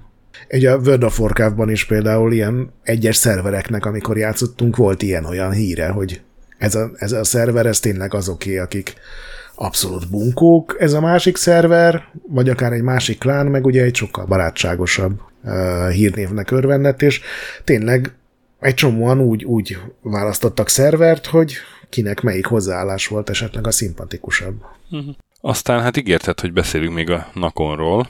Itt az ideje. Strikeola Kiloton, az egy francia fejlesztő ilyen autós játékokról ismert leginkább, és a Nakon felvásárolta őket, és ez a egyedüli részvényese a stúdiónak, és a játékoknak a, a jogait is birtokolja. És hát, mint kiderült, projektről projektre ad pénzt a dolgozóknak, tehát így gyakorlatilag hónapról hónapra élnek ők, mert, mert olyan a szerződésük, hogy, hogy szinte külsősként foglalkoztatja őket a nakon, gyakorlatilag mindenki vállalkozóként működik, és, és ez a struktúra ez ugye lehetővé teszi, hogy a nakon a vezetősége az, az ne foglalkozzon ilyen apró cseprő dolgokkal, mint hogy szociális intézkedések, meg, meg uh, szakszervezetek, meg akár béremelés, és ebből lett elegük a dolgozóknak. Július 11-én a, a Nakonnak az egyik vezetője, vagy hát a adott tartozó vezetője, Lauren Honoré, uh-huh. Gondolom mert francia, bemutatta a, a, az éves jelentését a Nakonnak, a dolgozóknak, és ez egyetlen rendezvény a, az évben, amikor közvetlenül lehet kérdezni a kérdezhetnek a stúdió dolgozója a főnököktől. Már ez is egy, egy jelzésértékű dolog és hát nekik szegezték a, kérd, neki szegezték a kérdést, hogy, hogy várható-e nagyobb mozgást ér gyakorlatilag bármiben. Először is tárgyalásokban, aztán tárgyalásokon meg majd izé lesznek igényeink. És hát az volt egyetlen válasz, hogy nem, minden marad a régibe, és akkor erre annak a kiloton sztrájkot hirdetett. Igen, egy egynapos munkabeszüntetés volt, és aztán uh, találtam még egy ilyen utána következő hírt, uh-huh hogy egy héttel később is tartottak egy napot, ezt pedig a Spiders stúdió, ugye ők is egy francia stúdió, őket is megvette a Nakon, pontosan ugyanarról számolnak be, hogy nem saját projekteken dolgoznak, hanem azon, amit Nakon azt mondja, hogy most ezt kell csinálnatok. A szabadságolástól a fizetésekig mindennel elégedetlenek. Ők nem sztrájkoltak, de egyrészt megerősítették, hogy a Nakonnál tényleg így működik minden náluk is, semmit nem tudnak a cég későbbi hosszú távú céljairól, semmit nem tudnak arról, hogy mind fognak dolgozni a mostani projekt után, amit egyébként a Nakon jelölt ki nekik. Semmiféle ötletet nem fogadnak el, változtatási kérést, nincsen semmiféle rálátásuk például fizetési tárgyalásokra, úgyhogy ugyanezt mondták, ők nem sztrájkolnak még, de ebből a sajtóközleményből kiderült, hogy a kilotonnál aztán volt egy második sztrájk nap is. Uh-huh. Tehát a Nakon kapcsán ugye beszéltünk, hogy a Dajdalikról, ott is ugye interjúkból azért kiderült, hogy a gyűrűk jogokat a Nakon vásárolta meg, és odatta a Dajdaliknak, hogy ezzel egy akciójátékot csináljanak. Ott is aztán megjelenés környékén után kiderült, hogy ők is úgy érezték, hogy nincsnek fölkészülve egy akciójátékra, mert ugye ők kizárólag kalandjátékokat dolgoztak, úgy, mint fejlesztő, és úgy is, mint kiadó, de a nyakukra rakták a franchise, nyakukra rakták az akciójátékot, és hát ebből a szempontból nézve teljesen érthető, hogy miért uh-huh. és hogyan buktak el. Az mondjuk nyilván lehetett volna talán jobb eredmény is, vagy biztos volt olyan forgatókönyv, hogy, hogy ebből egy jobb játék születik, de ez is azt jelzi, hogy a Nakon által fölvásárolt stúdióknál így, így abszolút minimumként az ilyen kreatív szabadságról teljesen le kell mondani, ami ugye nagyon sokáig pont az ilyen kreatív emberek nem szokták elviselni. Meg hát itt, itt, ugye itt van a hírben, hogy mik, miket követelnek a dolgozók, és ilyen teljesen alapvető dolgok. Igen. Tényleg, hogy beszélhessenek a főnökökkel, meg, meg ilyen, ilyen tényleg. Igen. Ja. ja, hát ez szomorú, a kapitalizmus túlműködéséről szóló hírek azok mindig szomorúak és hát sajnos a játékiparban azért van néhány alkalom, amikor be tudok számolni ilyenekről. Igen, de ilyenkor nekem tényleg mindig az jut eszembe, hogy miért vásárolsz meg nagyon sok pénzért valamit, amit aztán úgy használsz, hogy az tönkre menjen nagyon hamar. Tehát ez még pénzügyileg is sem hiszem, hogy megéri. Vagy hát rövid távon. Csak lehet, nagyon hogy... rövid távon, igen. Na, ez igen, a... igen. Hát le, lehet, hogy vannak ezek a ilyen sáska szemléletű hedge fundok. Ez pontos, igen. igen. A Bungie-nál ott egészen más trendről tudunk beszámolni. Hát számoltunk be már eddig is, hogy sorra nyerik a pereket játékosok ellen, akik valami nem szép dolgot csinálnak. Ugye már beszéltünk arról, hogy ilyen több millió dollárnyi büntetést kiosztott ilyen csaló szoftvereket forgalmazó játékosoknak korábbi perekben. Hát most megint van egy nyertes per, egy Destiny 2 játékos ellen, de most más a, volt a vád. Rasszista zaklatás meg fenyegetés. Az történt, hogy a Bungie-nak az egyik közösségi menedzsere az egy ilyen kampány részeként megosztott egy, egy usernek egy művészeti alkotását, és mondta, hogy ez tehetséges fekete rajongó az illető, tehát, hogy ez ki volt emelve, hogy ez, ez amúgy egy fekete srácnak a műve, vagy, vagy művésznek, nem tudom, srác lehet, hogy hölgy. És mikor ez megjelent ez a poszt, akkor az egyik Destiny 2 játékos, az egy ilyen, elkezdett egy, egy ilyen, hát nem is tudom, így, így, így terrorizálni ezt a, a menedzsert, aki így kiemelte ezt a játékost. Aztán egy, meg másokat is. Aztán másokat is? Én csak ezt Aztán ezt meg mások feleségeit is, meg ez a, pizzát ez... rendelt a címükre, vagy hogy ugye tudja a címüket, ja, ja, ez, ez a, a családtagjaikat telefonon, Comer, tehát... Comer vezeték nevű csávó, az hát először ugye a menedzser telefonján hangüzeneteket hagyott, aztán ugye elég rasszista tartalmú, meg, meg fenyegető tartalmúakat. Igen, aztán feleségét fenyegette meg valóban, meg pizzát rendelt a házukhoz, hogy jelezze, hogy tudja, hol lakik. És hát ezek a folyamatos zaklatások oda vezettek, hogy szabadságot kellett kivenni ennek a, a menedzsernek, mármint a, a, az állásából, tehát hogy egy más munkakörbe kellett mennie. A Bungie az pedig ezt nem hagyta szó hogy ideig fajult a dolog, és az alkalmazottja védelmében felvett nyomozókat, meg izította az ügyvédeit, és akkor kiderítették ki ez a csávó, beperelték, és hát 490 ezer dollárra bírságolták. Gondolom, hogy tovább gyűlölet bűncselekmény, vagy ilyesmi lehet a vád. Igen, hát meg voltak halálos fenyegetések is benne, szóval itt ez egy elég sok dolog, és nyilván eltiltották őt is, meg minden hozzá kapcsolható személyt a Bungie dolgozóinak a, a kontaktálásától bármilyen platformon, tehát ezen túl nem tudom, Twitteren sem írhat nekik szépeket. Egyébként Inkcel volt a Wikia, tehát ez az Incel közösségnek egy újabb bátor tagjáról van szó. Hát, ha nem lett volna eddig nyilvánvaló, ne cseszekedjetek a Bungie-val. Hát de ilyet szerintem senki ne Tehát ez nem feltétlenül Bungie specifikus. Mekkora segnek kell ez lenni, hogy ezen így fölhúzod magad, hogy halálos fenyegetéseket. Meg hogy, hogy ezeknek erre van idejük, ennyi, ennyi energiájuk van, én ezt nem értettem sohasem. Ott a rengeteg időd, mondjuk, hogy csinálj egy ilyet, és nem az, hogy megnézed akkor a sorozatot, ami kíváncsi vagy, vagy, vagy valami értelmesebben eltöltöd az időt. Szerintem ezek úgy érzik, hogy a világ igazságáért harcolnak, és ezért minden De idő ez, meg áldozat. Ezzel, hogy pizzát rendelsz?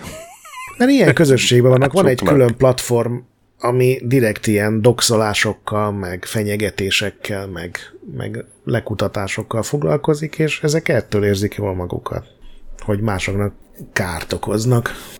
Úgyhogy hát Férgek. Nem lenne rossz, ha az összes ilyen jellegű megnyilvánulás így beperelnék, és hogyha ennyire elfajul. Ugye például ebben a toxikus, beszéltük, hogy mi toxikus játékközösségek, és ott is olyanokat vizsgáltak, hogy halálos fenyegetések, mm.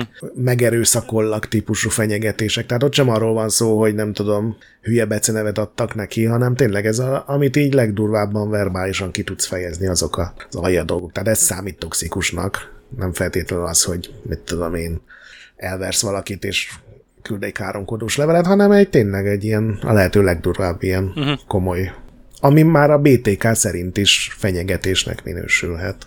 És egy újabb per, egy... Na, ezt mondta. Egy megint más jellegű, ugye beszámoltunk róla, hogy tavaly ősszel egy 18 éves srác, fiatal ember meghekkel, meghekkelte, uh-huh. azt hiszem a Slacken keresztül a Rockstarnak igen, a igen, egyik igen. fejlesztői szerverét, onnan kilapott Grand Theft Auto 6, ami akkor még be sem volt jelentve, képeket, videókat, állítása szerint a forráskódot is. Először csak Redditre pakolgatott, ilyen tényleg ilyen, tudod, ez a tök fiatal gyerek, aki még nem is érti, hogy mi történt, és látjátok, találtam GTA 6 videókat, aztán ezt egy kicsit árnyalta, amikor megpróbált eladni a forráskódot, így tök nyilvánosan Redditen keresztül, tehát ez a az már nem volt annyira egy ilyen jó indulatú dolog, és hát nyilván a Rockstar meg a take az, az megint csak nem az a cég, aki szereti az ilyesmit, mondjuk melyik cég szeretné, tehát ezért még a legnyugodtabb cég is valószínűleg perre reagált volna, és egy nappal később már le is tartóztatták a, ezt az Arion Kurtage nevű fickót, aki egyébként 18 éves és már évek óta egy hekkelő csoportnak a tagja volt, és már egy csomó minden mást is meghekkeltek, tehát az Ubert, a Revolutot, a, egy brit internetszolgáltatót, az Nvidia-t, a társátnak a nevét azt azóta sem ismerjük, mert ő még csak 17 éves volt, tehát tényleg ez a nagyon fiatal, és most került sor a,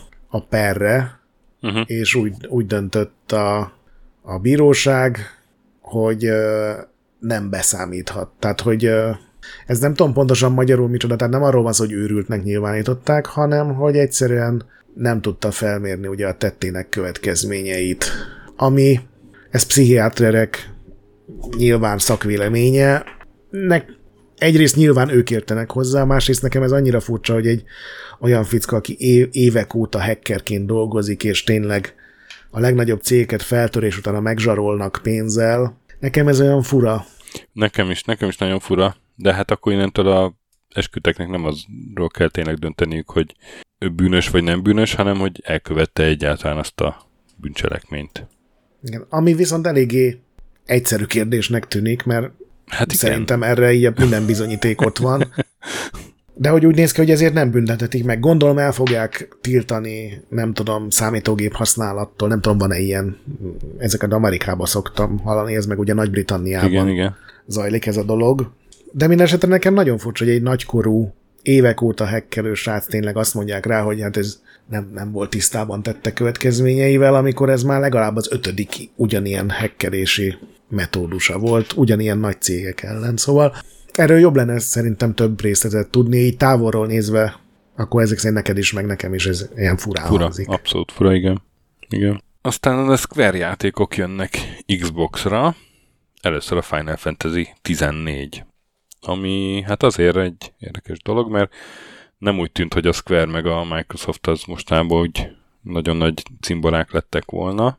Ugye a Final Fantasy 16 sem jelent meg Xbox-ra, meg a Forspoken se. Meg a Final Fantasy 7 remake. 7 remake se tényleg, igen. De most a Final Fantasy 14 Fan Fesztiválnak a nyitónapján maga Phil Spencer bukkant fel és bejelentette Naoki Yoshidával együtt, hogy jön a Final Fantasy 14 Xbox-ra. Igen, erről ugye már hosszú, hosszú évek óta ja, ja, ja. beszélnek, és a Square is beszélt róla, hogy hát szeretnénk odahozni, de nagyon sok technikai akadály van, amit így elég nehéz értelmezni, hiszen ha valamiben, akkor így online tartalmakban az Xbox azért egy egyszerű platformnak tűnik. De igen, ugyanúgy lesz majd, tehát ugyanaz a verzió fog megjelenni valamikor jövő tavasszal, és hát igen, azt mondták, hogy ezen túl jönnek majd a nagy Square játékok is valószínűleg Xbox-ra. Hát nyilván ez konkrétumok nélkül mondták, tehát ebben most még senki ne gondoljon bele, hogy majd jön tényleg a, azok a játékok, amiket mondtál, de szerintem itt sok pénzt cserélt gazdát, nekem van egy ilyen sanda gyanúm. Igen. Amivel egyébként olyan sok baj nincs, mert valószínűleg a Sony, sőt, az biztos, hogy a Sony is fizetett a Final Fantasy-knek a, az exkluzivitásáért. Hát ez gondolom így zajlik ezekben a körökben. Igen. Ugye arról is aztán pont múlt hónapban beszéltünk, hogy az egész Activision fel, nem a Bethesda felvásárlás annó úgy indult, hogy, hogy elkezdett terjedni az a hír, hogy a, a két másik Bethesda kiadású játék után a Sony a Starfieldet is exkluzívba akarná megvenni, és akkor ettől durrant el a Microsoftnál valami. Igen. Mára szerintem az utolsó perünk, amit én meg, megvallom neked, én nem teljesen értettem meg, pedig többször is megpróbáltam elolvasni. Te fölfogtad, hogy elsősorban az, hogy miért pereskednek nekem ezek a felek? Van egy elméletem. Oké. Okay. Van egy youtuber, bizonyos Antoni Fantano, aki ilyen majdnem 3 millió feliratkozója van, szóval eléggé ismert, és uh, volt egy videója, ami ilyen mémé vált, és én mindenféle feldolgozása született ennek a videónak. Uh-huh. És az Activision is csinált ilyen feldolgozást, Crash Bandicoot témájú cipőt reklámoztak a klipből származó hangsáv felhasználásával. Na és ennek a hangsávnak a felhasználására ez a Fantano nem adott engedélyt, és megfenyegette a Activision-t, hogy pert indít, pert indít, hogyha nem kap anyagi kompenzációt, hogy ezt felhasználta az Activision. Erre válaszul a Activision indított pert a YouTuber ellen, illetve nem, igazából nem a YouTuber ellen, hanem így a, a YouTubernek az igényét megtámadva, és azt szeretné, hogyha a bíróság kimondaná, hogy tehát, hogy a TikTok szabályai szerint bárki felhasználhatja a platformon feltöltött videók hanganyagát, és azt szeretné a Activision, a bíróság kimondaná, hogy hivatalos állásfoglalásban, hogy nem sértett meg semmit ezzel, hogy felhasználta ezt a hangsávot, és valami 1946-os törvényt is lebegtetnek, mint precedenst. Én így dekódoltam ezt a egészet. Az elején, én az elején nem teljesen értettem, de így most már teljesen tiszta, igen, igazad van, és ugye ez abból indult ki, hogy ennek a, ezt a mémet, mivel mémé vált, nyilván ezren használták, uh-huh. vagy tízezrek, és most már értem, hogy, hogy ugye a Fantano ezek közül egyedül az Activision-nel volt baja, és 6 számjegyű dolláros kártérítést akart, úgy, hogy igazából eddig mindig boldog volt, hogyha valaki felhasználta, meg lájkolta, meg minden, tehát örült annak, hogy népszerű, de hogyha ugye egy ilyen pénzes cég is felhasználta, akkor rögtön átment jogvédőbe, és gondolom ez az, ami... Hát igen, meg azért még azért mégse ez úgy használta fel, hogy csinált egy poén videót, hanem konkrétan reklám célra. Uh-huh. Gondolom ez... Hát igen, ez ilyen érdekes dolog lesz. Ja. Az Activision így még a hír szerint egyébként, amikor ez így az első fenyegetés megérkezett, azonnal levette a videót, kihangsúlyozva, hogy ezzel ők nem ismerik el, hogy rosszat csináltak. Uh-huh. Hát erre így igazából lövésem sincs, hogy kinek van igaza. Nyilván nem is értünk a jogi részéhez, meg 1946-os precedens joghoz. Itt de... nagyon, nagyon furcsa, hogy, hogy így ilyenből lesz így per, hogy az Activision védekezésből megtámadja ezt az igényt, vagy nem is tudom, hogy, hogy technikai... Így előre hogy... perel. Tehát így perel fenyegetnek, ezért beperelem Pre, őket, hogy pre, ne perel, perel. Aha. Na de, nem jön Dolphin, Dolphin emulátor Steamre. Ki hitte volna? Engem ez igen, ez nem lepett meg. Igen, ez a Gamecube-nak meg a Wii-nek ugye az emulátora, amit egy lelkes csapat hónapok óta fejleszt, és hát az volt a tervük, hogy Steamre kiadják, és hát most egy blokkfrissítésben kiderült, hogy hát sajnos rossz hírünk van, srácok, ez, ez nem fog menni, mert a, a Valve az, az elvárja, hogy valamilyen Nintendo jóváhagyást lobogtassanak. Hogy... Megint a Valve ezzel a leg, leg, leg bujdosóbb, ilyen, mi semmit nem mondunk, srácok, mi, mi nem akadályozunk meg semmit, de kérjetek már egy jóváhagyást a Nintendo-tól. Tehát ez megint annyira nyomorultam, nem ez a, téged nem zavar, vagy de, nem ez a benyomásod róluk, hogy mi, mi nem tiltunk be semmit, srácok, csak le kéne hozni a földet ide, a, a holdat le kéne hozni és kibányászni, és akkor utána megengedjük. Igen, igen, de most érted, hogyha meg meg engedélyezik, mondják azt, akkor hogy nincsenek meg... emulátorok Steam-en, vagy mondják azt, hogy vannak emulátorok Steam-en. Valamibe bele kell állniuk. Jó, de hát ért, most azt, azt nem zárhatják ki, hogy sikerül megegyezni a Nintendo-val ezeknek. Nyilvánvalóan kizárt, hogy megegyezzenek a Nintendo-val, és magában az emulátorban semmi perelhető illegális tartalom nincs, mert akkor a Nintendo már rég beperelte volna amúgy, őket. Amúgy igen, igen, mert hát ez ugye, ez azt jelenti, hogy Steam-en nem lesz, de amúgy meg hát... De ez egy évek óta elérhető emulátor. elérhető, így van, így van, így van, így van, így van. Szerintem ja. már mobilon is Igen, hát most, hogy mondod, így belegondolok, ez, ez tényleg azért egy, egy eléggé nyuszi dolog. Tehát ez a bepucsítunk a Nintendo előtt, mert nem akarjuk, hogy megharagudjanak ránk. Uh-huh. Én ezt látom a Valve-nak a döntésébe. Abszolút, Ezen kívül mindenki a van. saját viselkedésnek megfelelően viselkedik, a Nintendo nyilván elzárkózik minden ilyesmitől, Nintendo a rajongók meg Nintendo. ilyen naívan próbálkoztak. Szóval ez egy ilyen fura dolog. És aztán még egy ja. korszaknak, Stöki. Még egy korszaknak. Megszűnik az Xbox Gold. Ez ugye az a előfizetés volt, amikor még live-nak hívták az Xbox-nak ugye az online igen. szolgáltatását. Én, szóval én a második hónaptól kezdve, amint ideért, mert azt még lemezzel kellett installálni az internetet, uh-huh azóta voltam ennek előfizetője. Ugye az elején ez kellett ahhoz, hogy online játszál, ami akkor konzolon egy ilyen radikálisan új ötlet volt. Meg egy londoni cím. Igen, én azóta is a Microsoft szerint a londoni Virgin Megastore-ban lakom. Szerintem már nincs is Virgin Megastore. És ugye aztán igen, mert, ez, mert ez sok évvel később indult el hivatalosan Magyarországon. Igen, igen. Hát ugye Magyarországon az első Xbox hivatalosan meg sem jelent, tehát a Microsoft nem terjesztette igen, azt a igen, igen, igen. gépet, és ugye aztán ehhez később csatlakoztak ilyen havonta ingyen játékok, és most inkább ezzel társítjuk szerintem ezt a goldot, és most az utóbbi, hát már három évben általában nagyon szar, nagyon régi, nagyon gyenge játékokat adtak hozzá, tehát ez már inkább cikivé kezdett válni, hogy Hát meg egy logikus lépés is, hogy valahogy a Game Pass-szal össze Igen. mossák. Úgyhogy az is lesz a neve, hogy mi? Xbox Game Pass Core. Igen, tehát a Game Pass-ban lesz egy újabb réteg, ugye eddig volt a Igen. konzolos, a PC-s, meg a kettőt összevonó Ultimate, és most ezek mellé csatlakozik a legalapabb, legolcsóbb verzió, ez a Core, ez gyakorlatilag ugyanazt tudja, mint eddig, azzal a különbséggel, hogy nem havonta kapunk nagyon szar játékokat, hanem legalább 25 játék lesz Game Pass módjára elérhető folyamatosan a tagoknak. Igen. Ezek nyilván változni fognak majd, de azért a, az elmúlt három év termésem helyett most olyan játékok nyílnak meg, mint a Doom Eternal, meg a Forza Horizon 4, meg a Gears 5, meg a És a Psychonauts Psychonauts 2. így van, így van. Nem akartam kihagyni. Szóval ezzel szerintem az, aki ne, még nem volt Game Pass előfizető, de volt Gold előfizetése valamelyik online játék miatt, az ezzel csak jól jár. Igen. Szeptember 14-től váltja fel a Goldot. Hát egy korszak vége valóban, de hát nem meglepő dolog. És ezzel a kór híreink végére értünk. Daráld le a cégeseket, kérlek. Rendben vannak, ö, főleg céges felvásárlásaink vannak, meg egy újabb leépítés. Egyrészt az IO Interaktív, akik ugye kivásárolták magukat, meg a Hitman-jókat a Square-től, tehát szerintem ez volt az egyik legjobb ilyen.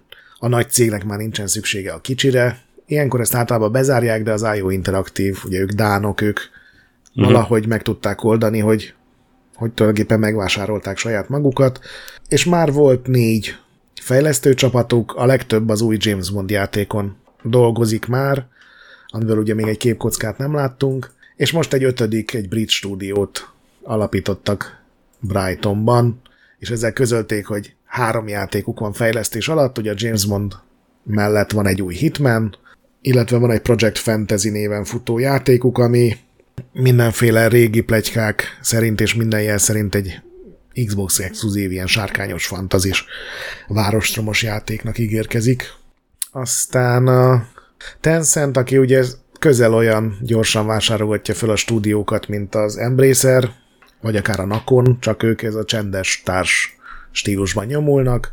A legújabb, és most tényleg idézőjeleket használok, áldozatuk a Techland, ez ugye egy lengyel stúdió, legutóbb a Dying Light 2-t csinálták, és ott többségi uh-huh. tulajdon szerzett a Tencent, ugyanúgy, ahogy a, a kínai cég felvásárlásainak nagy részében teljesen független stúdióként hagyják meg őket, ha kell, akkor finanszírozzák, nyilván valamennyi részesedés nekik kell ezen túl továbbítani, de nem szólnak bele, hogy mit fejlesztenek, nem rúgnak ki embereket, minden megy tovább. A Capcom is vásárolt, ők ugye nagyon ritkán szoktak, ők inkább saját belső stúdiókat alapítanak, most viszont júliusban fölvásároltak egy uh, Sword Kings nevű ilyen támogatói stúdiót. Ugye ezekről a stúdiókról nem sok szó esik, ezek azok, akik a stáblistákban a belső stúdiók után vannak felsorolva, és vannak, akik 3D modelleket csinálnak, vannak, akik a bevilágítással foglalkoznak, vagy uh, ugye berakják a virtuális csontokat az animációkhoz a különböző karakterekbe, vagy hajszimulációt csinálnak, és ez a Sword Kings, ez uh, amennyire tudom, ilyen grafikai munkákat végzett CG jelenetekhez, meg uh, gameplayhez egyaránt. A Final Fantasy 16-on is dolgoztak, a legutóbb ugye. Szóval szerintem a Capcom azért vette meg őket, mert nem akarták, hogy a Squarehez ezer szállal kötődő stúdió az tényleg egy exkluzív csapattá váljon. Még előbb-utóbb megvette volna a Square, mi? Igen, szerintem ettől féltem. Lehet, tudod, ki tudja, hogy milyen értecsülések, milyen előzetes tárgyalások voltak. Aztán a Cloud Imperium egyik kedvenc csapatunk, ugye, akik a Star Citizen-t fejlesztik, kis késésben vannak a 2013-ra tervezett megjelenési dátumhoz képest, de hát már legalább egy nagyon szar beta verzió elérhető, úgyhogy minden jó úton halad. Az vesse rájuk az első követ, aki még soha nem csúszott meg melóval. Így van. És főleg az, aki úgy csúszott meg melóval, hogy dobálják rá a 10 milliókat havonta. Ennek ellenére is. Úgyhogy a, a Cloud Imperiumnak öt stúdiója van, ehhez csatlakozik most egy hatodik, egy kanadai, akikkel egy, ugyanúgy egy, eddig dolg, együtt dolgoztak. Tulajdonképpen a stúdió, bár független volt, kizárólag a Cloud Imperium volt a kliensük, és kizárólag a Star, Star Citizennek különböző grafikai dolgaival foglalkoztak, és most ezt ilyen hivatalossá tették. Mindjárt meg is nézem, hogy hogy áll a Star Citizen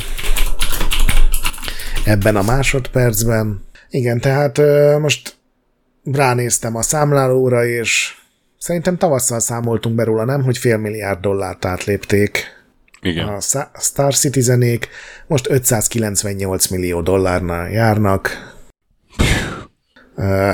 hát mit lehet ez hozzátenni? Egy olyan két héten belül tuti, hogy átlépik a 600 millió dollárt.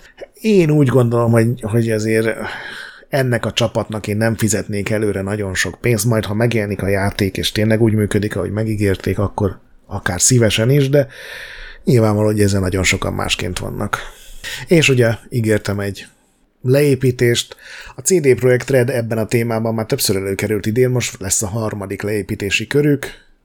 Megszabadulnak az emberek 9%-ától, ez körülbelül 100 embert jelent. Azt mondja a stúdió menedzser nem elnök és CEO Adam Kicsinski, hogy, hogy, hogy túl sokan vagyunk a cégnél, ami azért furcsa, mert most három óriási nagy projektjük van egyszerre fejlesztés alatt. Ugye beszámoltunk a különböző Witcher meg Cyberpunk kiegészítőkről, folytatásokról, mellékszálakról, remékekről, meg egy teljesen új játékról. Hát meglátjuk. Nekik én megjelenési dátum tekintetében nem nagyon hinnék a következő egy-két projektjüknél. Hát nem. Akkor jöhetnek a retro hírek? Jöhetnek a retro. Retro hírek. Transformers játékok bekerülhetnek Game Pass-ba, ez a jó hír. A Hasbro, mint jogtulajdonos, ezt támogatja.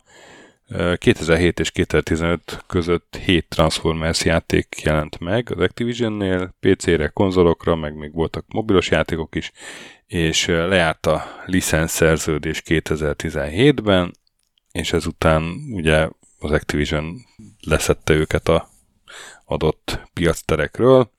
Úgyhogy ez is így az elveszett játékok közé kezd kerülni, amúgy a havi témánk volt. A Hasbro viszont nagyon szeretné, hogy szerintem ez egy tök jó fejség, hogy ezek ne tűnjenek el a sülyeztőbe, hanem, hanem valahol maradjanak meg valamilyen formában, és hát ugye a Microsoft megbeszi az Activision-t, egy, együtt állnak a csillagok, hát bekerülhetnek Game Pass-ba a Transformers játékok, gondolták ők, de hát az a helyzet, hogy úgy tűnik, hogy nem tudja az Activision, hogy hol vannak a forráskódok. Ne haragudj, aki ki kell javítsalak, tudják, hogy melyik épületben van. Na.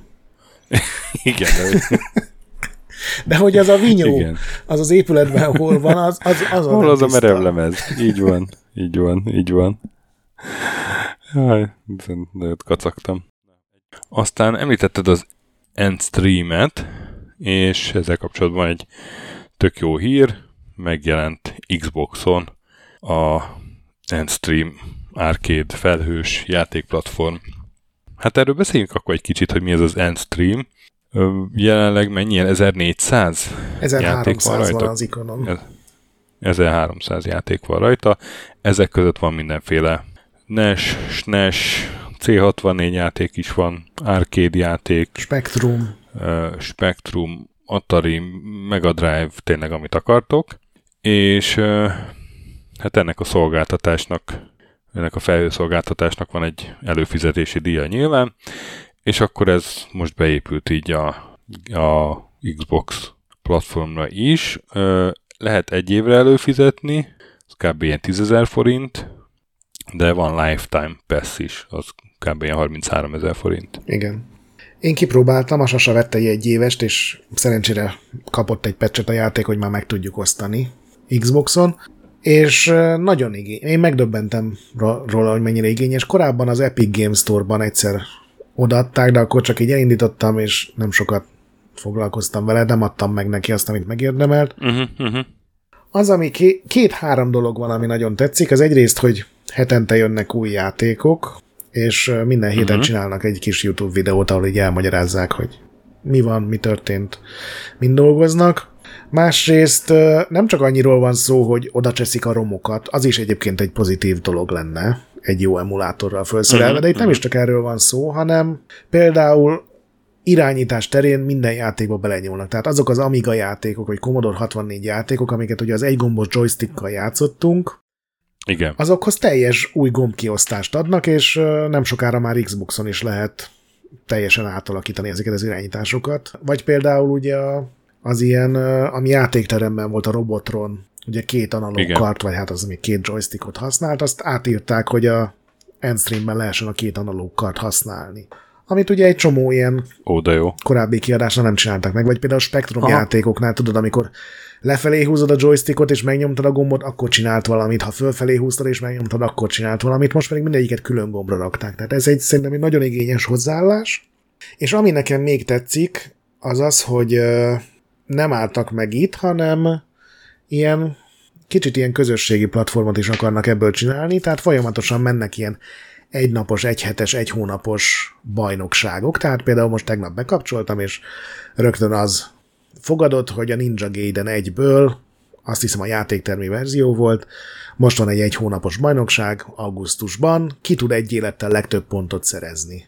És ez a- ugye játszol, automatikusan rögzíti a játék, neked nem kell semmit csinálni, és hogyha a végén a legjobbak között vagy, akkor kapsz ilyen zseton jutalmat. Ezekkel a zsetonokkal szerencsére tehát nincsen mikrotranszakció, a zsetonokkal ilyen plusz ikonokat, meg ilyesmiket lehet vásárolni, meg ezekre a bajnokságokra bejelentkezni, de rögtön, mint előfizető, ezer zsetonnal indulsz, tehát nem kell grindelni, meg, meg a sima játékkal is kapod ezeket. Úgyhogy ez ilyen tök jól van kitalálva, és legalább 10-15 ilyen bajnokság fut egyszerre, mindenféle platformon, mindenféle játékokkal. Hm. Úgyhogy azon túl, hogy régi játékokkal játszhatsz, azon túl még van benne egy ilyen kis plusz is, és maga a felhozatal is szerintem még a, még a magyar játékos számára is teljesen élvezetes, mert több mint 300 Commodore 64 játék van rajta. Nincsen fönt Igen, azt néztem. minden nagy cím, tehát például a Cinemaware játékok, ja, az még főleg Amiga volt, de nincsenek fönt, de egy csomó régi klasszikus fönt van. Ahogy mondtam, hetente ilyen, azt hiszem most ezen a héten négy új játék jött, talán például az MDK-ból a PlayStation 1-es verzió. Az is jó egyébként, bocsánat, még így össze-vissza beszélek, de hogy egy játékból egy csomó esetben többféle verzió van, tehát lehet, hogy ki tudod próbálni a Spectrumos, az Amstrados, meg a C64-es verziót egy, egy most nem jut eszembe milyen játékból, de egy csomó ilyen majd tudsz választani, és meg tudod nézni. a... Ez uh, Sasa például tegnap a Spectrumos penetrátorral játszott nekünk való ez. teljesen. Mint checkpointereknek. Igen. Nagyjából a Playstation-nél áll meg a kínálat, tehát Playstation játékból azt hiszem még csak három van rajta, egy csomó van tervben, csak ugye az irányítás meg egy csomó minden más szint lassan bővítenek. DOS játékból pedig érdekes módon csak a LucasArts klasszik játékok, tehát Day of the Tentacle, Uh-huh. azt hiszem a Full Throttle is benne van, meg a Sam Max is, de az ilyen régebbi mikroszámítógépes, meg, meg korai konzolos játékokból, meg játékteremből is egyébként nagyon sok. Na ezt akarom kérdezni, és az arcade az milyen, hogy milyen Golden Axe, meg ilyen, ilyen alapdolgok? Sega játék vannak? nincsen benne, Capcom játék nincsen, nincs aha. benne, és Konami játék sincs benne. Tehát ez ilyen kiadónként megy szerintem. Hát, aha, ja, ja, hát ez mondjuk azért Vannak óriási lukak benne, tehát érzékeny hiány. I- igen. Így is vannak nagyon jó, tehát például a shoot'em meg versenyjátékokból egész jó a játéktermi kínálat. Van néhány indie játék is rajta, de azok egyik nevet sem ismertem, és így ránézésre annyira nem is néznek ki jól, de minden játékból megkapod a, van egy ilyen adatlapja, van egy rövid leírás, az eredeti borító, ami főleg a spektrumos játékoknál néha nagyon vicces, és mondom, sokkal profibb, mint gondoltam, amikor először ilyen kicsit tufán így elindítottam mm. még PC-n. Most nagyon meg vagyok vele elégedve. Még nem közös a PC-s Xboxos előfizetés, de már ezen is dolgoznak, úgyhogy nem sokára már át lehet vinni ezt is. Ez ugye egy külön ilyen fiókrendszert kell kidolgozni, ami gondolom egy nagyobb fejlesztés, de így egyelőre az alapján, amit láttam, drukkolok nekik. Nagyon jó. Aztán eh, Karatéka interaktív dokumentumfilm. Játék. Jön. Játék? Ez nem egy film lesz, amit így irányítasz, mint a, Nem, nem, a nem. Bandersnatch-et? A... Nekem tökre úgy jött le, hogy ez egy dokumentumfilm, csak interaktív. Nekem úgy jött le, hogy benne van a full karateka játék is, mégpedig több verzióval, csak benne van egy ilyen dokumentum rész, ugye, hogy készült a naplóteredékek, eredeti rajzok, videó. Hát majd meglátjuk, hogy pontosan milyen lesz a Digital Eclipse fejleszti, akik ugye az ilyen remékek, igényes remékek fejlesztőjévé léptek elő az utóbbi pár évben, és ők ezt úgy reklámozzák, hogy ez egy új szint lesz a az ilyen videójáték történelmi Igen, alkotások között. Ők, ők csinálták ugye az Atari 50 éves igen. Ö, ami nagyon jó volt, igen. Igen, hát az eddigi legátfogóbb karaték a történet nelmi izé, áttekintés, a ilyen prototípusokat is ott majd mutogatnak. Hát én interaktív dokumentumfilmként ért, értékel, értelmeztem, de hát majd meglátjuk, hogy lesz, mert hát ugye ez, ez ilyen játékos platformokra is jön.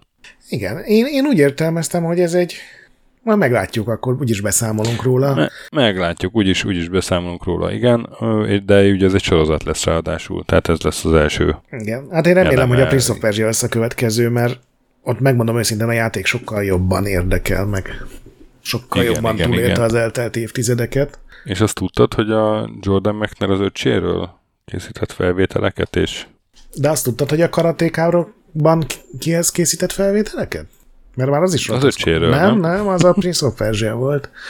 A karatékában a karate oktatóját filmezte le, és utána asztrotoszkópozta. Így van, kis Azta. keretes. Na, kis keretes, ez igazán érdemelne. Ezt, ezt be lehetne rakni keretesként a Prince of Persia keretesbe. Így van. Egy keretes Seption. Keretes band. Ú, ezt nem tudom, miért mondtam. Menjünk tovább inkább. Nyughatatlan magyarok új rovatod címmel. van, láttam. Új rovat, nyughatatlan magyarok egy, és nyughatatlan magyarok kettő. Két ilyen hír, igen. Az egyik a már, hát mind a kettő checkpoint vendég volt amúgy.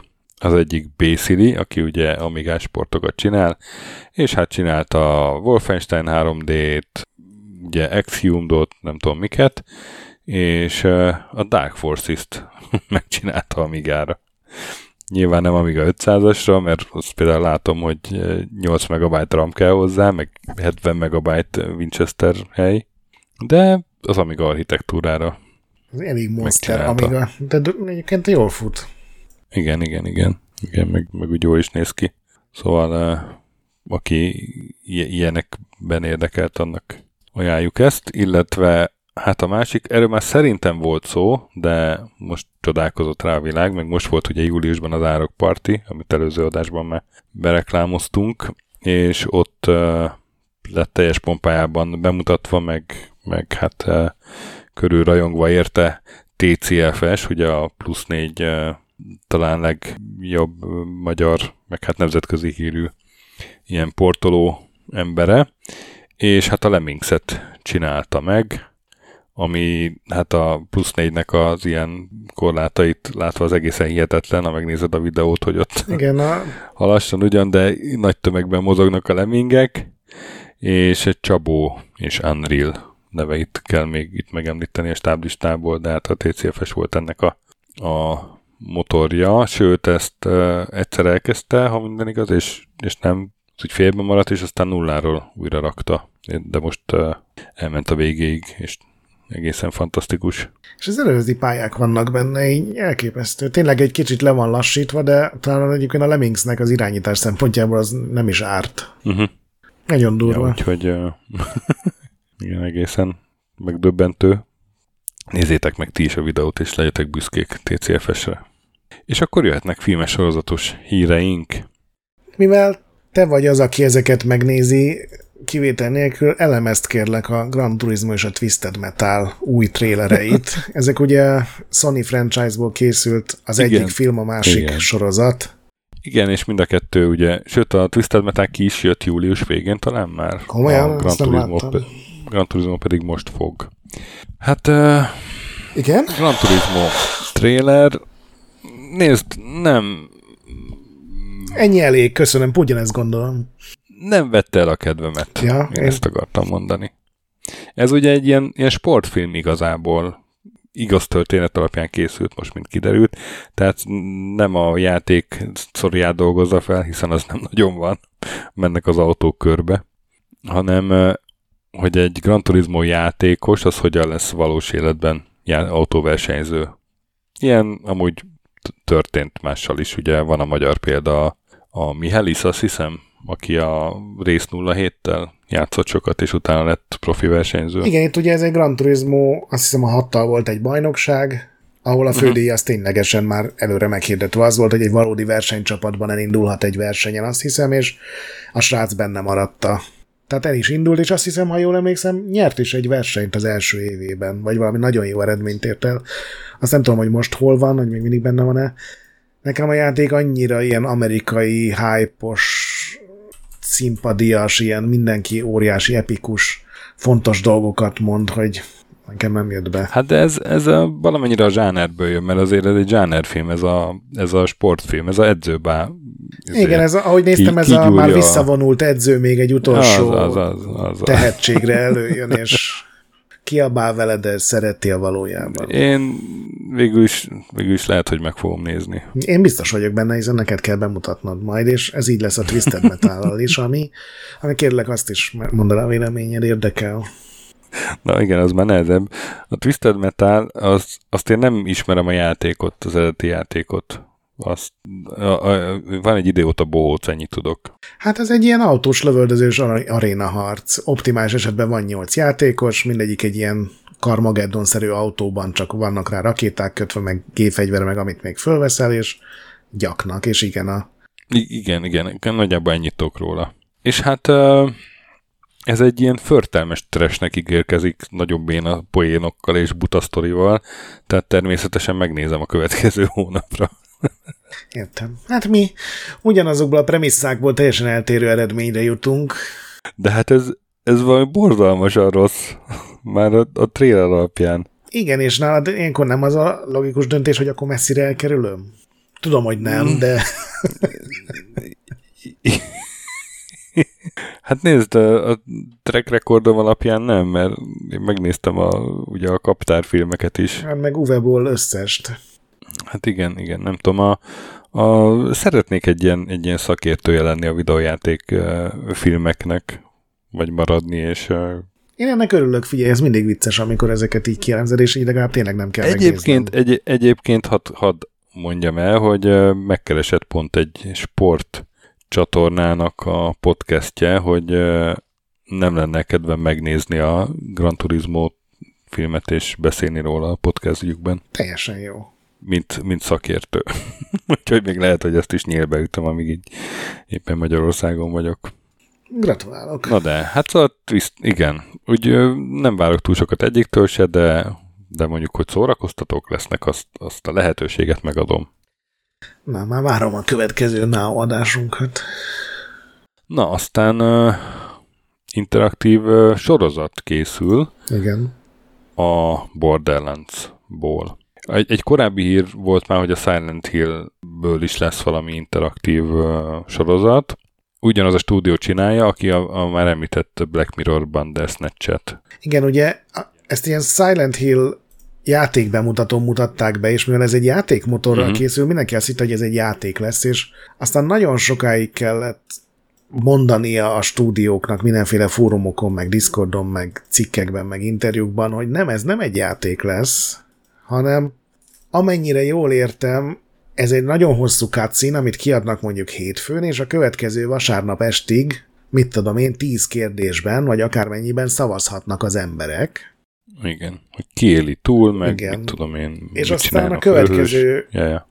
rész az, az a szavazatok alapján alakul, és ez egyszer fog lemenni ugye a történelemben. Elvileg ingyenes is lesz valahogy, csak akkor azt hiszem nem szavazhatsz, tehát nézni mindenképpen uh-huh, meg uh-huh. lehet. Uh-huh.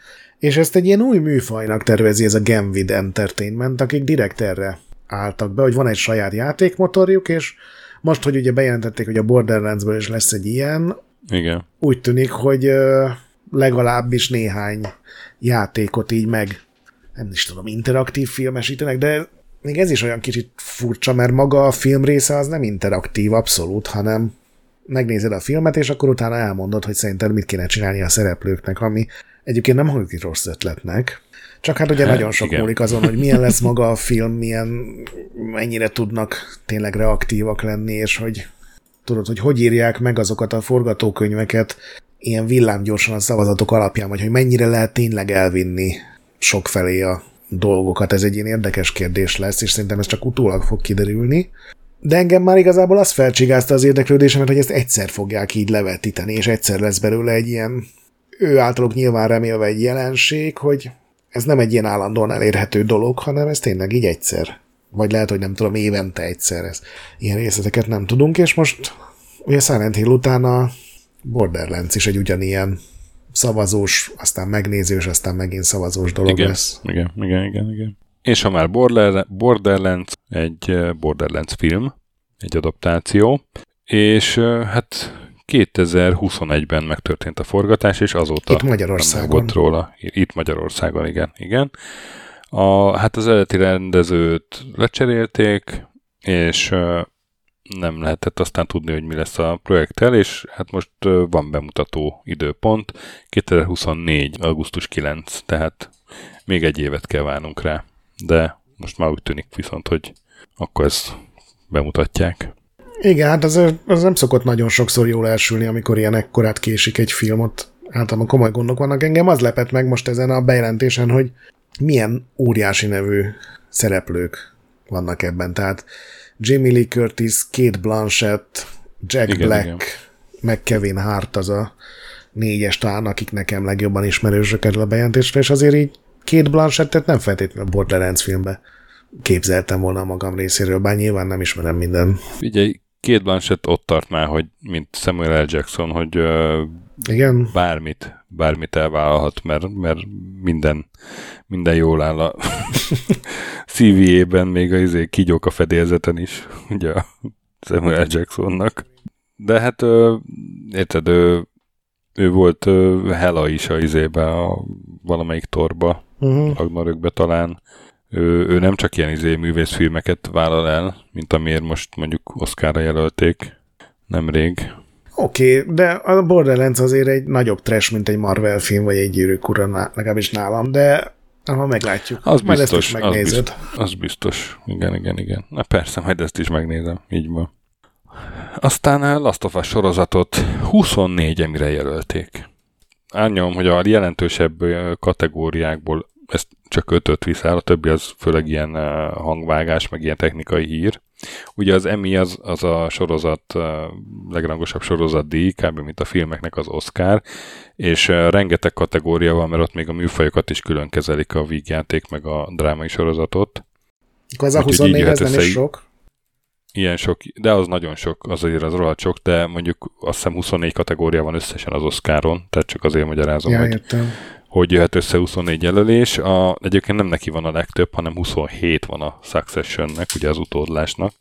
23 a Fehér Lotusnak, és 21 a Ted Lasso-nak. Úgyhogy...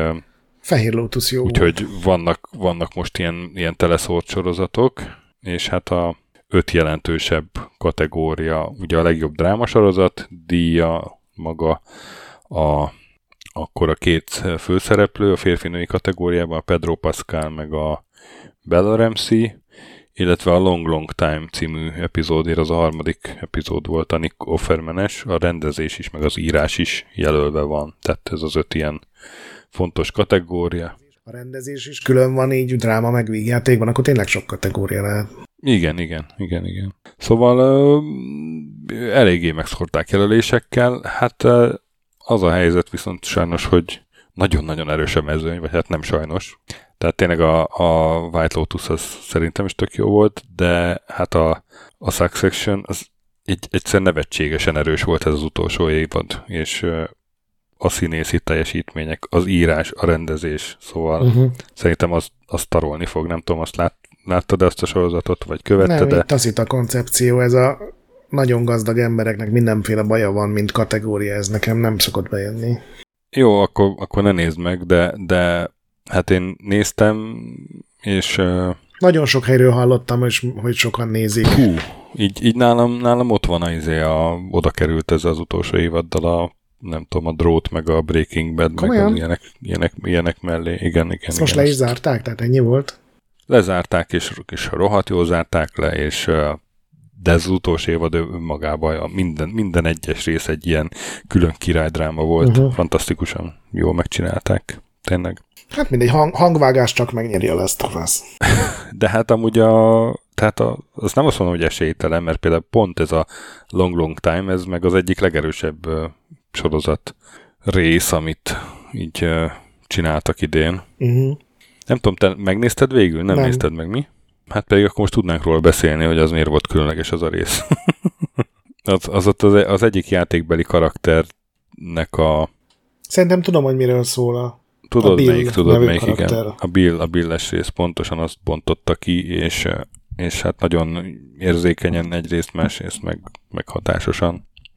Szenzációs színészekkel.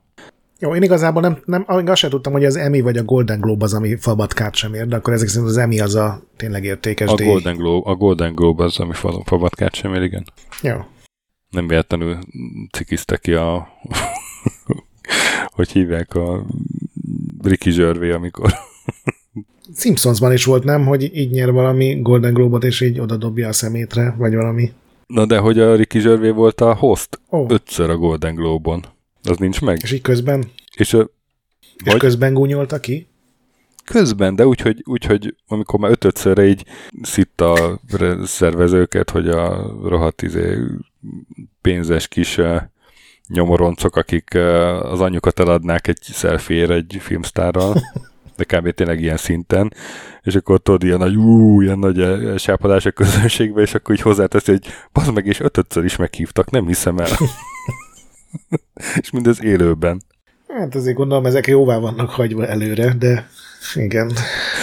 Én nem vagyok benne biztos, hogy minden. De Ricky Gervais az nem, nem hiszem, hogy, hogy azért olyan nagyon sok ilyen beleszólást engedne. Főleg mondjuk ötötször. Lehet. Na mindegy. Szóval hát én drukkolok neki, de igazából ö, nagyon tetszett az utódlás. Annak is drukkolok, Fehér Lotus is bejött, úgyhogy most így nem tudom. Sárkányok házának sok esélye nincsen ezek mellett. Azt kell mondjam. Na, halasztások és egyebek. Ezeket Két szerintem óra fölött vagyunk már, a úgyhogy francba. Majd megvágod. nem lesz, nem lesz rövid adás. Egyszer kimentem telefonálni. Szóval a halasztások, az most meglepően sok van, lehet, hogy elkezdődött a 2024-ben a kivisszük a termékünket a konkurencia mellől. Egyébként zárójában megjegyzem, meg az LMV2 van nagyon csúnya helyen. A, a, azt hiszem most legutóbb pont a Pókembert jelentették be ugyanarra a hétre, vagy ugyanarra a napra. Úgyhogy én nem csodálkoznék, uh-huh. hogyha azt arrébb vinnék. Egyelőre azt nyilatkozták, hogy minket nem érintenek a többi játékok, de majd meglátjuk. Az Ark Survival Ascended, ami a legújabb Ark mellékszál, azt nyáron októberre tolták.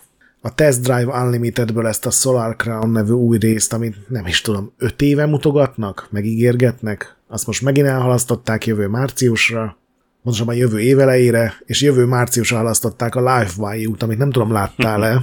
Nem. Az első Sims klón, vagy hát ilyen minőségibb Sims klón, ami ahhoz képest, hogy a Sims már nem tudom, 25 éves franchise, elég meglepő. Igen. Nagyjából ugyanazt tudja, nyilván vannak olyan területek, ahol erősebb van, ahol gyengébb. Egy nagy különbség van, hogy ez sokkal jobban néz ki, mint a Sims, ami egyrészt nyilván pozitívum, másrészt viszont a Sims azért is lett annyira népszerű, mert a leggyengébb laptopon is elfutott. Ennek meg ilyen nagyon durva gépigénye van. Hú, az mondjuk tényleg azért nem. Nem tudom, hogy ez mennyire befolyásolhatja az esélyeit, de szerintem ez pont az a sorozat, ahol inkább többet számít, hogy elfusson gyengébb gépeken is, mint az, hogy rohadt jól legyen szimulálva a haja a karakternek, ugye fizika szerint. Hát majd meglátjuk. Igen, nem tűnik igénytelennek, csak egyszerűen ez egy furcsa megközelítés ebben a stílusban, uh-huh. illetve a Pet of Exile 2-t végre részletesebben bemutatta a fejlesztő csapat egy ilyen online bulin, amit a játéknak szerveztek. Előzetesen mindenki azt hitte, hogy még idén kijöhet a játék, ehelyett azt jelentették be, hogy a nyílt beta teszt jövő nyáron kezdődik, ami ugye oh, eléggé más, viszont nyilván nem foglalkozunk minden ilyen bejelentés részleteivel, de nekem az nagyon tetszett, hogy itt a második részt kezelik.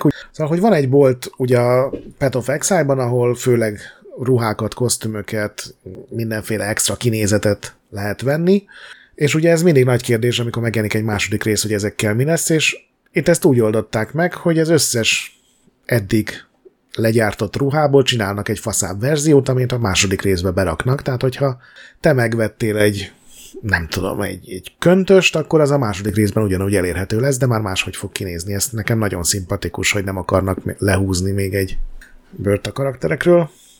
Aztán most jönne a játékbejelentések, játékbemutatók rovat, de hát ugye egy hónappal a Gamescom, meg két hónappal a Tokyo Game Show előtt ez ebből a szempontból egy borzalmasan üres hónap volt. Én üresen is hagytam az Excelben, aztán most jutott eszembe, hogy tulajdonképpen a Tekken 8-ból volt egy elvileg a, az online kódot, meg szervereket tesztelték. Ehhez a Cenega segítségével sikerült egy kódot szereznem, és nagyon sokszor megaláztattam magam. Tehát ennyiszer nem vertek még meg egy hétvége alatt, mint most a Tekkenben. Ugye minden fansite kapott, meg youtuberek, akik ezzel játszanak, és rengeteg profi játékos. Nyilván én nem velük játszottam, mert rangot néz a játék, de hú, nagyon sokszor megaláztak. Egyébként meg... Majd valamikor, valamikor mi Tekken is játszunk. Jó. Nagyon, nagyon értettem és értékeltem. Aztán most jönnek a megjelenések, amik között talán a Pikmin 4 a legnagyobb név, amit én imádtam, de megjelent végre a Jack Alliance 3, amiben eddig tök kevés időt tudtam csak ölni, de az, az tetszett. Ugye nagyon sok próbálkozás volt a széria folytatására, aminek a második része mikor jelent meg? 99 vagy? Azt hiszem 99. És azóta igen, nem igen. tudtak egy normális új részt csinálni, ez most jónak tűnik, képzeld el. Majd szerintem következő hónapban. Na én féltem tőle. Még én is csak egy órát töltem bele, tehát még bármi lehet, de az az óra az így, így óvatos optimizmus telt. Megjelent az Exoprimal, aztán szerintem így el is tűnt. Ez a Capcomnak egy ilyen négyfős mi robotok vagyunk, és dinoszauruszok ellen küzdünk modern környezetben, ilyen kooperatív négyfős játéka. Hát nem, nem ez fogja a Capcom pénztárcáját kitömni. Ugye ez már abból is látszott, hogy rögtön első nap Game Passon jelent meg, és azért Aha, aha amiből nagyon-nagyon sokat terveznek eladni, azt általában nem teszik be azonnal a Game Pass-ba, maradjunk ennyiben. Igen, igen. És megjelent a hónap utolsó napján, vagy utolsó előttén a Remnant 2. Nem tudom, hogy az első részre emlékszel, ez egy ilyen Dark Souls jellegű játék volt, de lőfegyverekkel, tehát az volt a nagy különbség. Igen, igen, igen. Most tegnap játszottunk egy másfél órát a sasával, és hát furcsa egyelőre a játék, ilyen Last of Us környezetbe játszódik, képzeld el ilyen, és onnan kell átmenni a Dark Fantasy-ba, ez uh-huh, már egy uh-huh. meglepő változás, de maga a játék jónak tűnik. Aztán indie megjelenések, ebből a legnagyobb név, a legnagyobb név az valószínűleg a Disney Illusion Island, mert ugye a Disneynek azért jó neve van, ez az a Mickey Egeres, aranyosan megrajzolt ilyen platformjáték. Nekem igen, ez igen. még kimaradt, mert most még csak Switchre jelent meg, és én ezt ilyen nagy felbontásban szeretném 4K-ban nézni, mert baromi jól néz ki minden teszt szerint a látvány a legjobb eleme a játék. Nem rossz a játék, csak olyan kicsit szedált platformjáték, de baromi jól néz ki. És ugye visszatért a teltél, majd egyszer róluk is beszélünk. Igen, tehát a teltél egykor nagyon sikeres volt a Walking Dead első részével. Befutottak, évjáték a díjakat nyertek, és aztán onnantól kezdve. Hát a, miután megszűnt a csapat, kijött, hogy hogy is működtek, és az egy ilyen borzalmas munkahelynek tűnt, nem azért, mert nem feltétlenül fizetések, vagy zaklatások, vagy ilyesmik miatt, hanem a projektvezetők ilyen teszetoszák voltak, újra készítettek velük mindent, elkészült egy rész, és akkor gyorsan átiratták, tehát ilyen mindent nyolcszor kellett megcsinálni. A, az a, nem, nem a Dave Grossmannek volt köze hozzá? Ő alapította, de szerintem akkor már nem volt benne, amikor szétesett, akkor már hogyha nem. jól emlékszem. Mert ja, nem is azért kérdem, hanem hogy, hogy hát ő ugye a Tim Schafernek ilyen nagy cimborá volt, és tehát, hogy róla se nézem ki azt a rigorózus projektmenedzsmentet, Igen. Hanem pont ez a tesz, teszetosaság az, ami így sugázik belőle. Igen, most az expa, nem tudom pontosan, hogy milyen pénzből, de sikerült a Teltélnek egy kis részét összerántani újra, és mm. most megint Teltél néven dolgoznak. Most megjelent az Expans, elvileg, ha jól emlékszem, két hetente jönnek az epizódok, tehát ők meghagyták ezt az epizódikus felépítést. Mm-hmm. Én az Expans sorozatot annyira nem kedveltem, hogy az első évadon túlnézzem, de nagyon jók a visszajelzések a játékról, úgyhogy tegnap ezt is megvettem, majd erről is csak jövő hónapban tudok beszámolni. Aztán megjelent Na. a Viewfinder, amiről már volt szó, megjelent az Oxenfree 2, minden platformra kivéve Xbox-ra, úgyhogy nálam még az is várólistás. Aztán nem tudom, emlékszel, beszéltünk a Stadia kapcsán még nagyon-nagyon régen, mikor megszűnt, hogy volt rá pár exkluzív játék, például a Guild. Igen. Na most ez megjelent minden más platformra, gondolom most járt le valami szerződés. Uh-huh.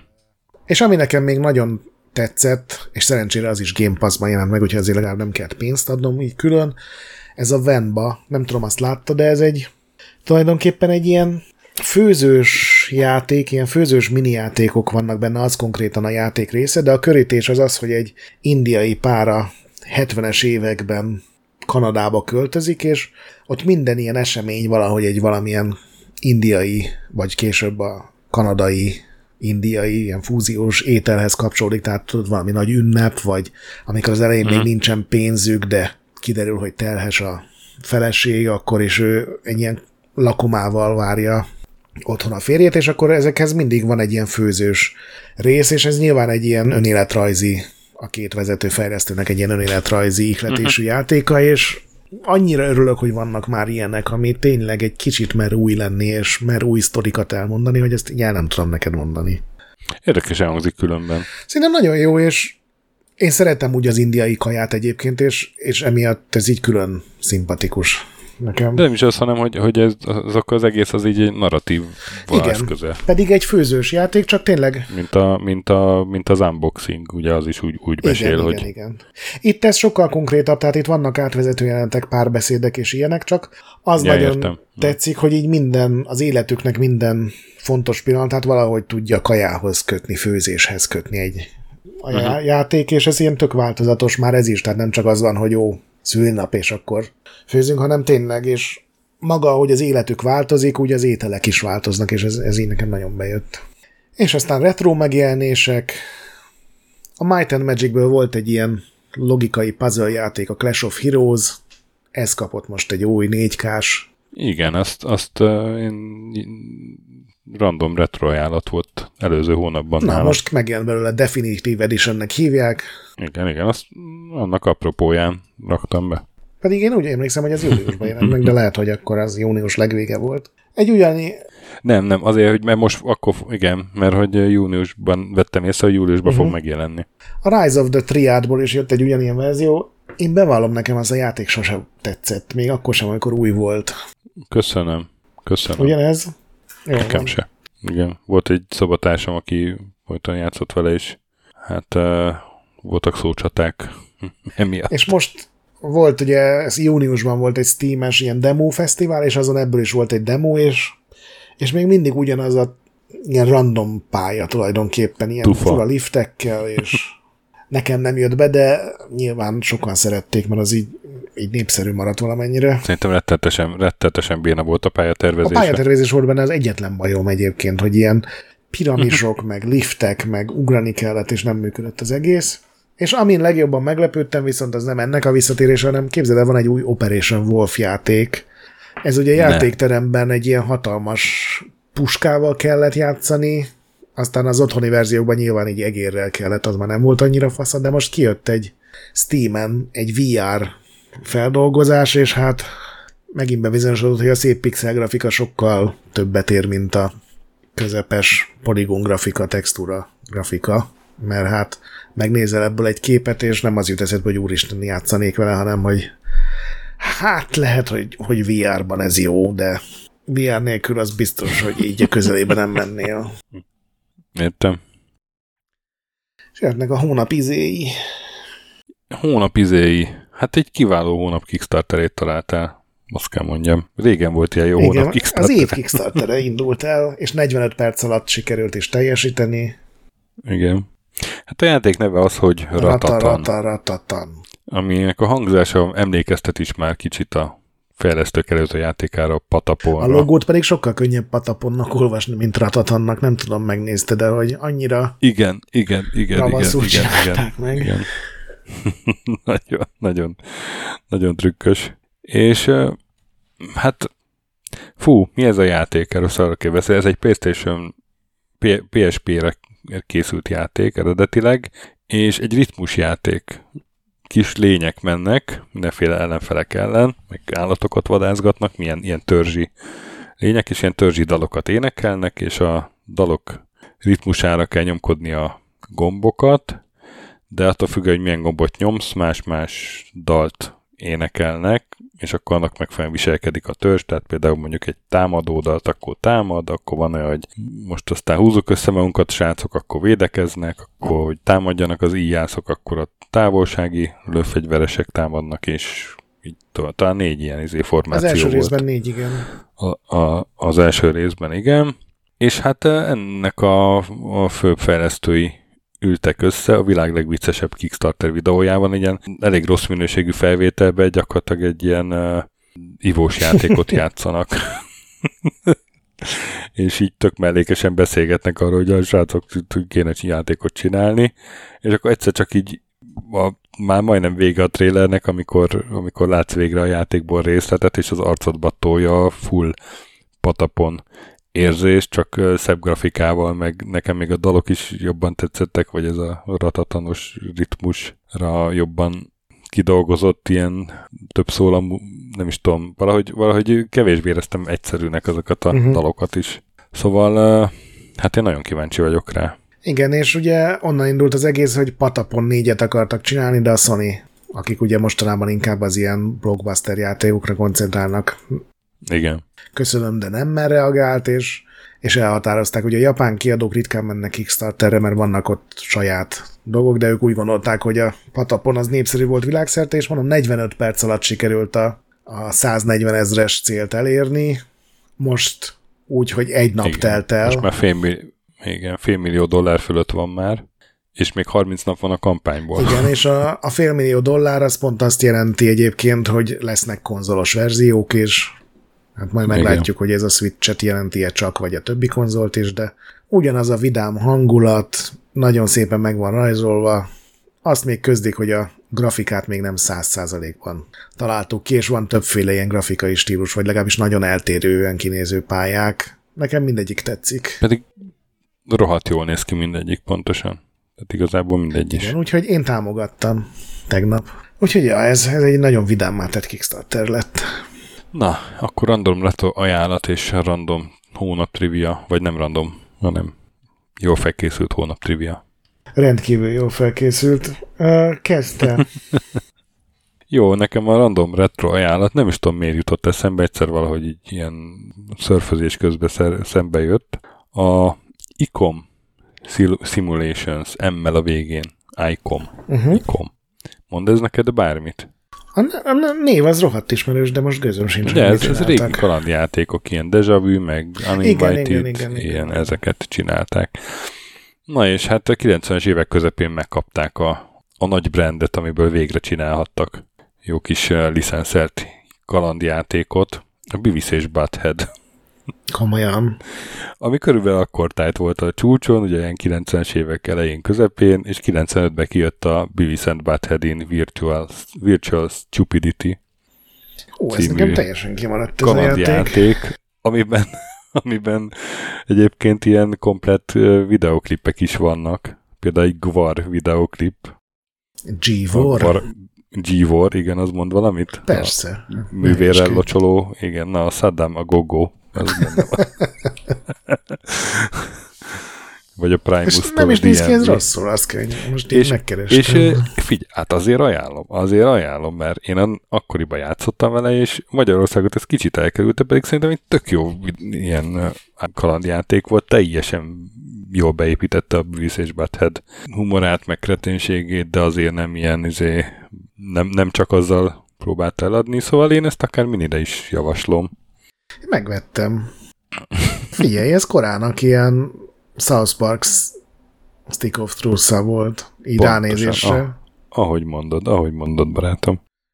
Na remek. Én, én, én sajnos nem egy ilyen vicces játék, hanem ugye volt nemrég egy top listánk, ahol különféle sorozatokat vettünk górcső alá, és én ott megemlítettem a Civilization-t, és annak kapcsán jutott eszembe, hogy hát ott volt egy amihez semmi köze nem volt Sid Meiernek, meg a Microprose-nak, hanem az Activision csinálta ez a Civilization Call to Power.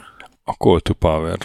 Az első, első játék volt, amit a guruba tesztelnem kellett. Úgyhogy tökéletesen emlékszem rá.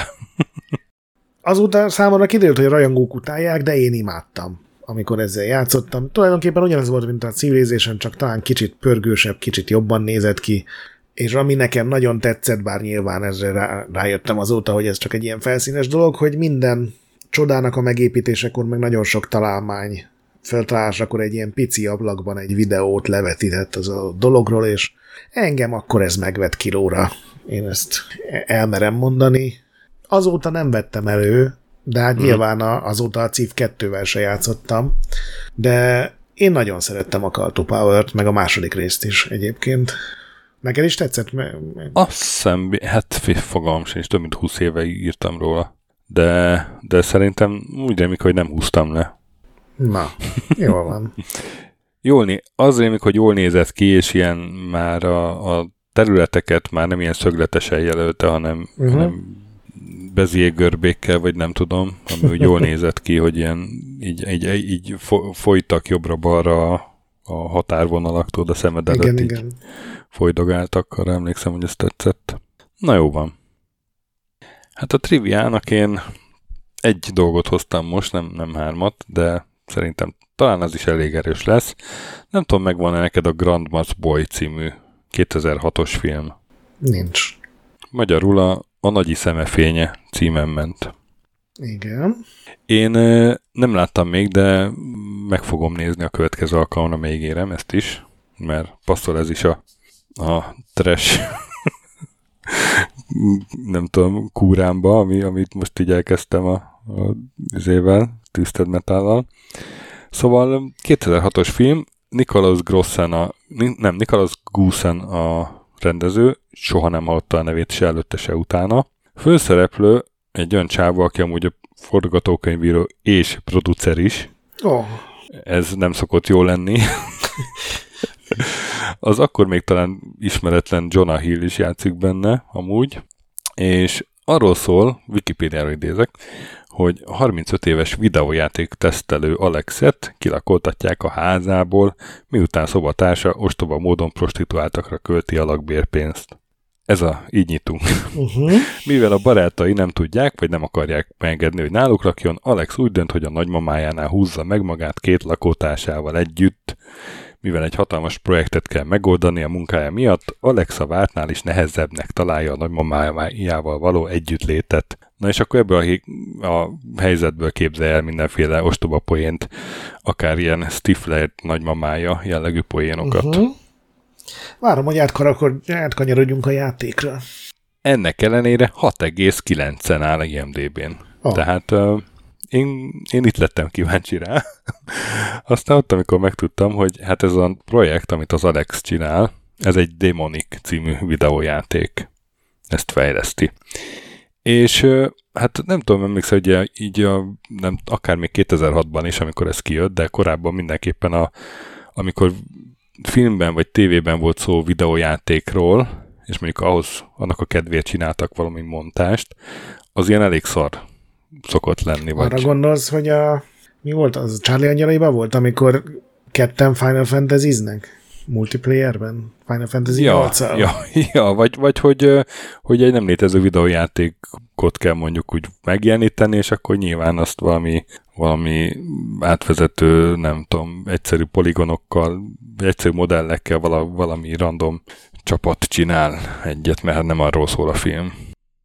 Itt viszont megdöbbentően jók állítólag a démoniknak a, a betétei a játék a filmben, szinte kiemelkednek a filmből. Ez úgy lehet pedig, hogy a démonik egy valódi videójáték volt, amit kanceláltak. Terminal Velocity csinálta, akik ugye például a Terminal Reality-t, meg a Blood Rain-t, meg ilyeneket, Uh-huh. Meg ők volt, tehát hogy ez egy jelentős stúdió volt, ők voltak az elsők, akik Guillermo del Toroval együtt dolgozhattak videójátékon. Aztán azt hiszem azt, azt, azt, azt kancelálták, de az valami zombis játék lett volna, a Sundown volt a címe. Igen. Na szóval, hogy ők, ők dolgoztak a Demonikon, ami hát egy ilyen full horror játék lett volna. Én nagyon kevés konkrét infó van róla, én olyat is találtam valahol, hogy ez a undying lett volna a folytatása. Szerintem ez nem biztos, a folytatása lett volna, hogy hívták azt a horror írót? Mi volt az De az biztos, hogy a Clive Barker Igen. Van, hogy a Clive Barker kezdte ezt csinálni. Tehát Igen. ez a Clive Barkernek volt a játéka, ez a Demonic. Igen, szerintem beszéltünk is róla, amikor az Undying adás volt. Igen, hogy... lehetséges, lehetséges. Tehát ezt Démonikot ezt ő csinálta, és lett volna hozzá egy Démonik című film is, amivel így együtt húzták volna ugye fel egymást. Uh-huh. Aztán hát a film nem készült el, a Clive Barker az így kikerült valahogy a képből, és hát kellett egy másik film, amihez hozzákötjük, és hát mi más lehetne ez, mint a Nagyi Szemefénye című amerikai pite utánérzés. Úgyhogy abban a, a létező Clive Barker játék jelenik meg, már ami elkészült belőle, mert aztán nyilván Játékrégészek szeme fénye. ez a, ez a film, ez, ez azért nem csinált neki nagy hírverést. Hát szegény Clive Barker, hogy saját filmet akart, aztán így ebbe csöppent bele félig, igaz? Ez, ez, ez, Clive Barker így azért tévét kapcsolgatja a távkapcsolót, és egyszer csak ez a film megy, és ott az ő játéka. Uh-huh. Na, és te? Én a Titan Questből találtam most oh. egy nagyon szórakoztató sztorit. Ez ugye egy ilyen Diablo jellegű játék, csak görög mitológia Igen. világába helyezve. Szerintem teljesen jó, hogy csomó Igen. ingyenes kiegészítő jelent meg hozzá, meg aztán talán pár fizetős is. És amikor ezt fejleszt... én is játszottam. Ugye? És ezt ugye, amikor kitalálták, akkor még arról volt szó, hogy hát így sztori nem nagyon lesz benne, mert hát a tápoláson meg a látványon van a hangsúly. De aztán ugye, amikor fejlesztették, akkor fölvettek pár írót, és akkor ők akartak bele nem csak történeteket, meg hogy a pályák között legyen valami, hanem hogy közben is legyenek párbeszédek, legyenek átvezető jelenetek a játék motorjával, és csak hát az volt a baj, hogy akkor már ugye a motor kész volt, és így belehekkelni dolgokat rohadt nehéz volt, meg már mindenki inkább befejezésen dolgozott, nem pedig új funkciókat akart. De ez egy óriási nagy gondolt, hogy a játék csak úgy tudott uh, bármilyen a játékmeneten kívüli jelenetet elindítani, legyen az párbeszéd, vagy valami, hogy se, abban semmiféle késlekedés nem volt, és ez nagyon megnehezítette a scriptlést. Tehát nem volt olyan, hogy ha megölöd a boszt, akkor utána 5 másodperccel történjen valami, hanem azonnal kellett valaminek történnie. És ezért nagyon sokat balhéztak az írók, hogy így nem lehet ilyen drámai sztorikat, meg időzítés nélkül nem lehet se humort, se drámát egy, egy játékba bevinni, de hát a programozók megmondták kerekperec, hogy figyelj, ez, ez nem tudjuk megcsinálni, mert ilyen nincsen, és akkor jött egy azóta sem megnevezett tesztelő, aki végül a utolsó nagy hajtásban kiemeltek, és már neki kellett skriptelnie ezeket a jeleneteket, és neki is ez volt a baja, hogy nem lehetett semmit időzíteni, hanem minden csak pont egy adott pillanatban kezdődhetett, és, és neki támadt egy ötlete, és az ötlet az a láthatatlan mókusok ötlete volt. Bárhol, ahol kellett valami extra időzítést csinálni, oda beraktak a képernyőre egy láthatatlan mókust egy fa mögé. A mókusoknak csináltak egy egy másodperces animációt, és gyakorlatilag láthatatlan mókus animációban volt megszabva, hogy hány másodperc késleltetés volt, tehát azt már le lehetett programozni, hogy amint a mókus 14. alvása, vagy nem tudom mi volt az az animáció, az véget ér, akkor kezdődjön valami, és azt már le lehetett tök könnyen programozni, hogy amint meghal a boss, hozzon létre egy láthatatlan mókust, és amint a mókus átmegy hét animáción, tehát eltelik hét másodperc, akkor történjen valami, és végül a Titan Quest-nek a mai napig a teljes átvezető jelenet, meg, meg scriptelt jelenet kompozíciója az a láthatatlan mókusok időzítésén múlik. És Hát ez szenzációs. A srácnak az ötlete annyira hasznos volt, hogy designer tették elő. De hát ez zseniális. Úgyhogy uh, furcsa problémákat furcsa ötletekkel lehet megoldani. Jó, ez nagyon jó volt. Hát akkor már nincs más hátra, mint uh, Az öregedési örülj, tájékoztató. örüljünk, örüljünk hogy, hogy milyen régóta játszhatunk már együtt. Például a, mit mondjak most itt? Sok, sok, sok van sok, most. sok kedvencem nincs itt. Ne hülyéskedj, hát a Heart of Darkness-szel kezdődik. Például a Heart of darkness igen, amivel 25 éve játszhatunk már. Ugye júliusban volt 25 éves, vagy a Soul Calibur sorozat az 25 éves lett szintén. Knights of the Old Republic 20 év, Tényleg Knights of the Old Republic 20 év, most nézem. Bomberman 40 éve jelent meg az első. Úristen, az nem lehet. Hát igen, van, van, van, van néhány. A 40 éves a Famicom, ugye ez a japán megjelenése, ott már 1983-ban megjelent, aztán bő két és fél évvel később Amerikában. Már a Persona 4 és 15 éves, atya úristen. És 10 éves a Nvidia Shield. De az se lehet 10 éves, ez egy hülyeség. Ugye? Ez egy tök új de, hardware. De emberek nem is láttak még Nvidia Shield-et, hát annyira új. Az istenét. Hát barátom, ez van. Ez van. Halad, elő, halad előre a természetes amortizációnk, de És tényleg nem sikerült a két órás időtartamot tartani. mi azért legközelebb is fogunk tartani egy uh, rövidnek szántám, de majdnem három órás felvételt a következő hónap híreiből. Addig is játszatok sokat, mentsetek a boss fightok előtt, kövessetek minket Discordon, ahol tök jó társaság van, és olvassatok Retrendet, ahol pedig napi content, hallgassatok Képten Kronikát, ami a másik podcastünk, értékeltek minket iTunes-on és Spotify-on, lehetőleg öt csillagra, a nagy pixel pedig még mindig gyönyörű. Sziasztok! Sziasztok!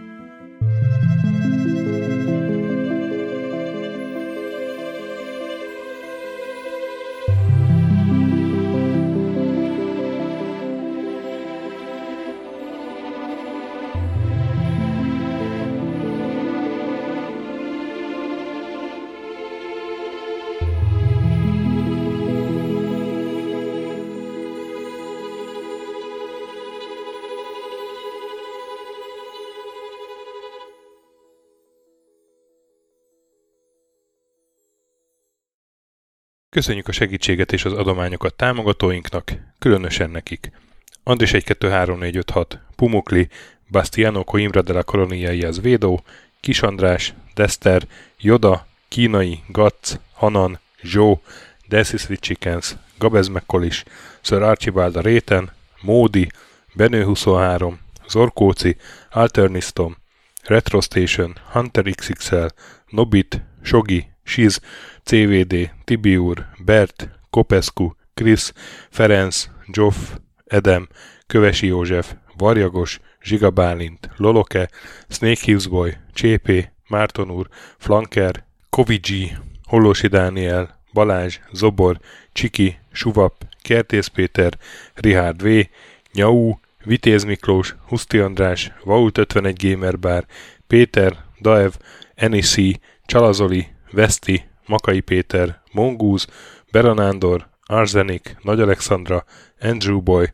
Fogtündér, Szaszamester, Kviha, Mazi, Tryman, Magyar Kristóf, Krit 23, Kuruc Ádám, Jedi, Harvester Marc, Igor, Pixelever, Oprüke, Estring, Kecskés János, MacMiger, Dvorski Dániel, Dénes, Kozmér Joe, Sakali, Kopasz Nagyhajú, Colorblind, Vic, Furious Adam, Kis Dávid, Dars Mogyi, Maz, Mr. Corley, Nagy Gyula, Gergely B., Sorel, Naturlecsó, Devencs, Kaktusz, Tom, Jed, Apai Márton, Balcó, Alagi úr, Judgebred, László, Opat, Jani bácsi, Dabrowski Ádám, Gévas, Zabolik, Kákris, Logan, Hédi, Tomiszt, Att, Gyuri, Kevin Hun, Zobug, Balog Tamás, Enlászló, Gombos Márk, Valisz, Hekkés Lángos, Szati, Rudimester, Sancho Musax, Elektronikus Bárány, Nand, Valand, Jancsa, Burgerpápa Jani,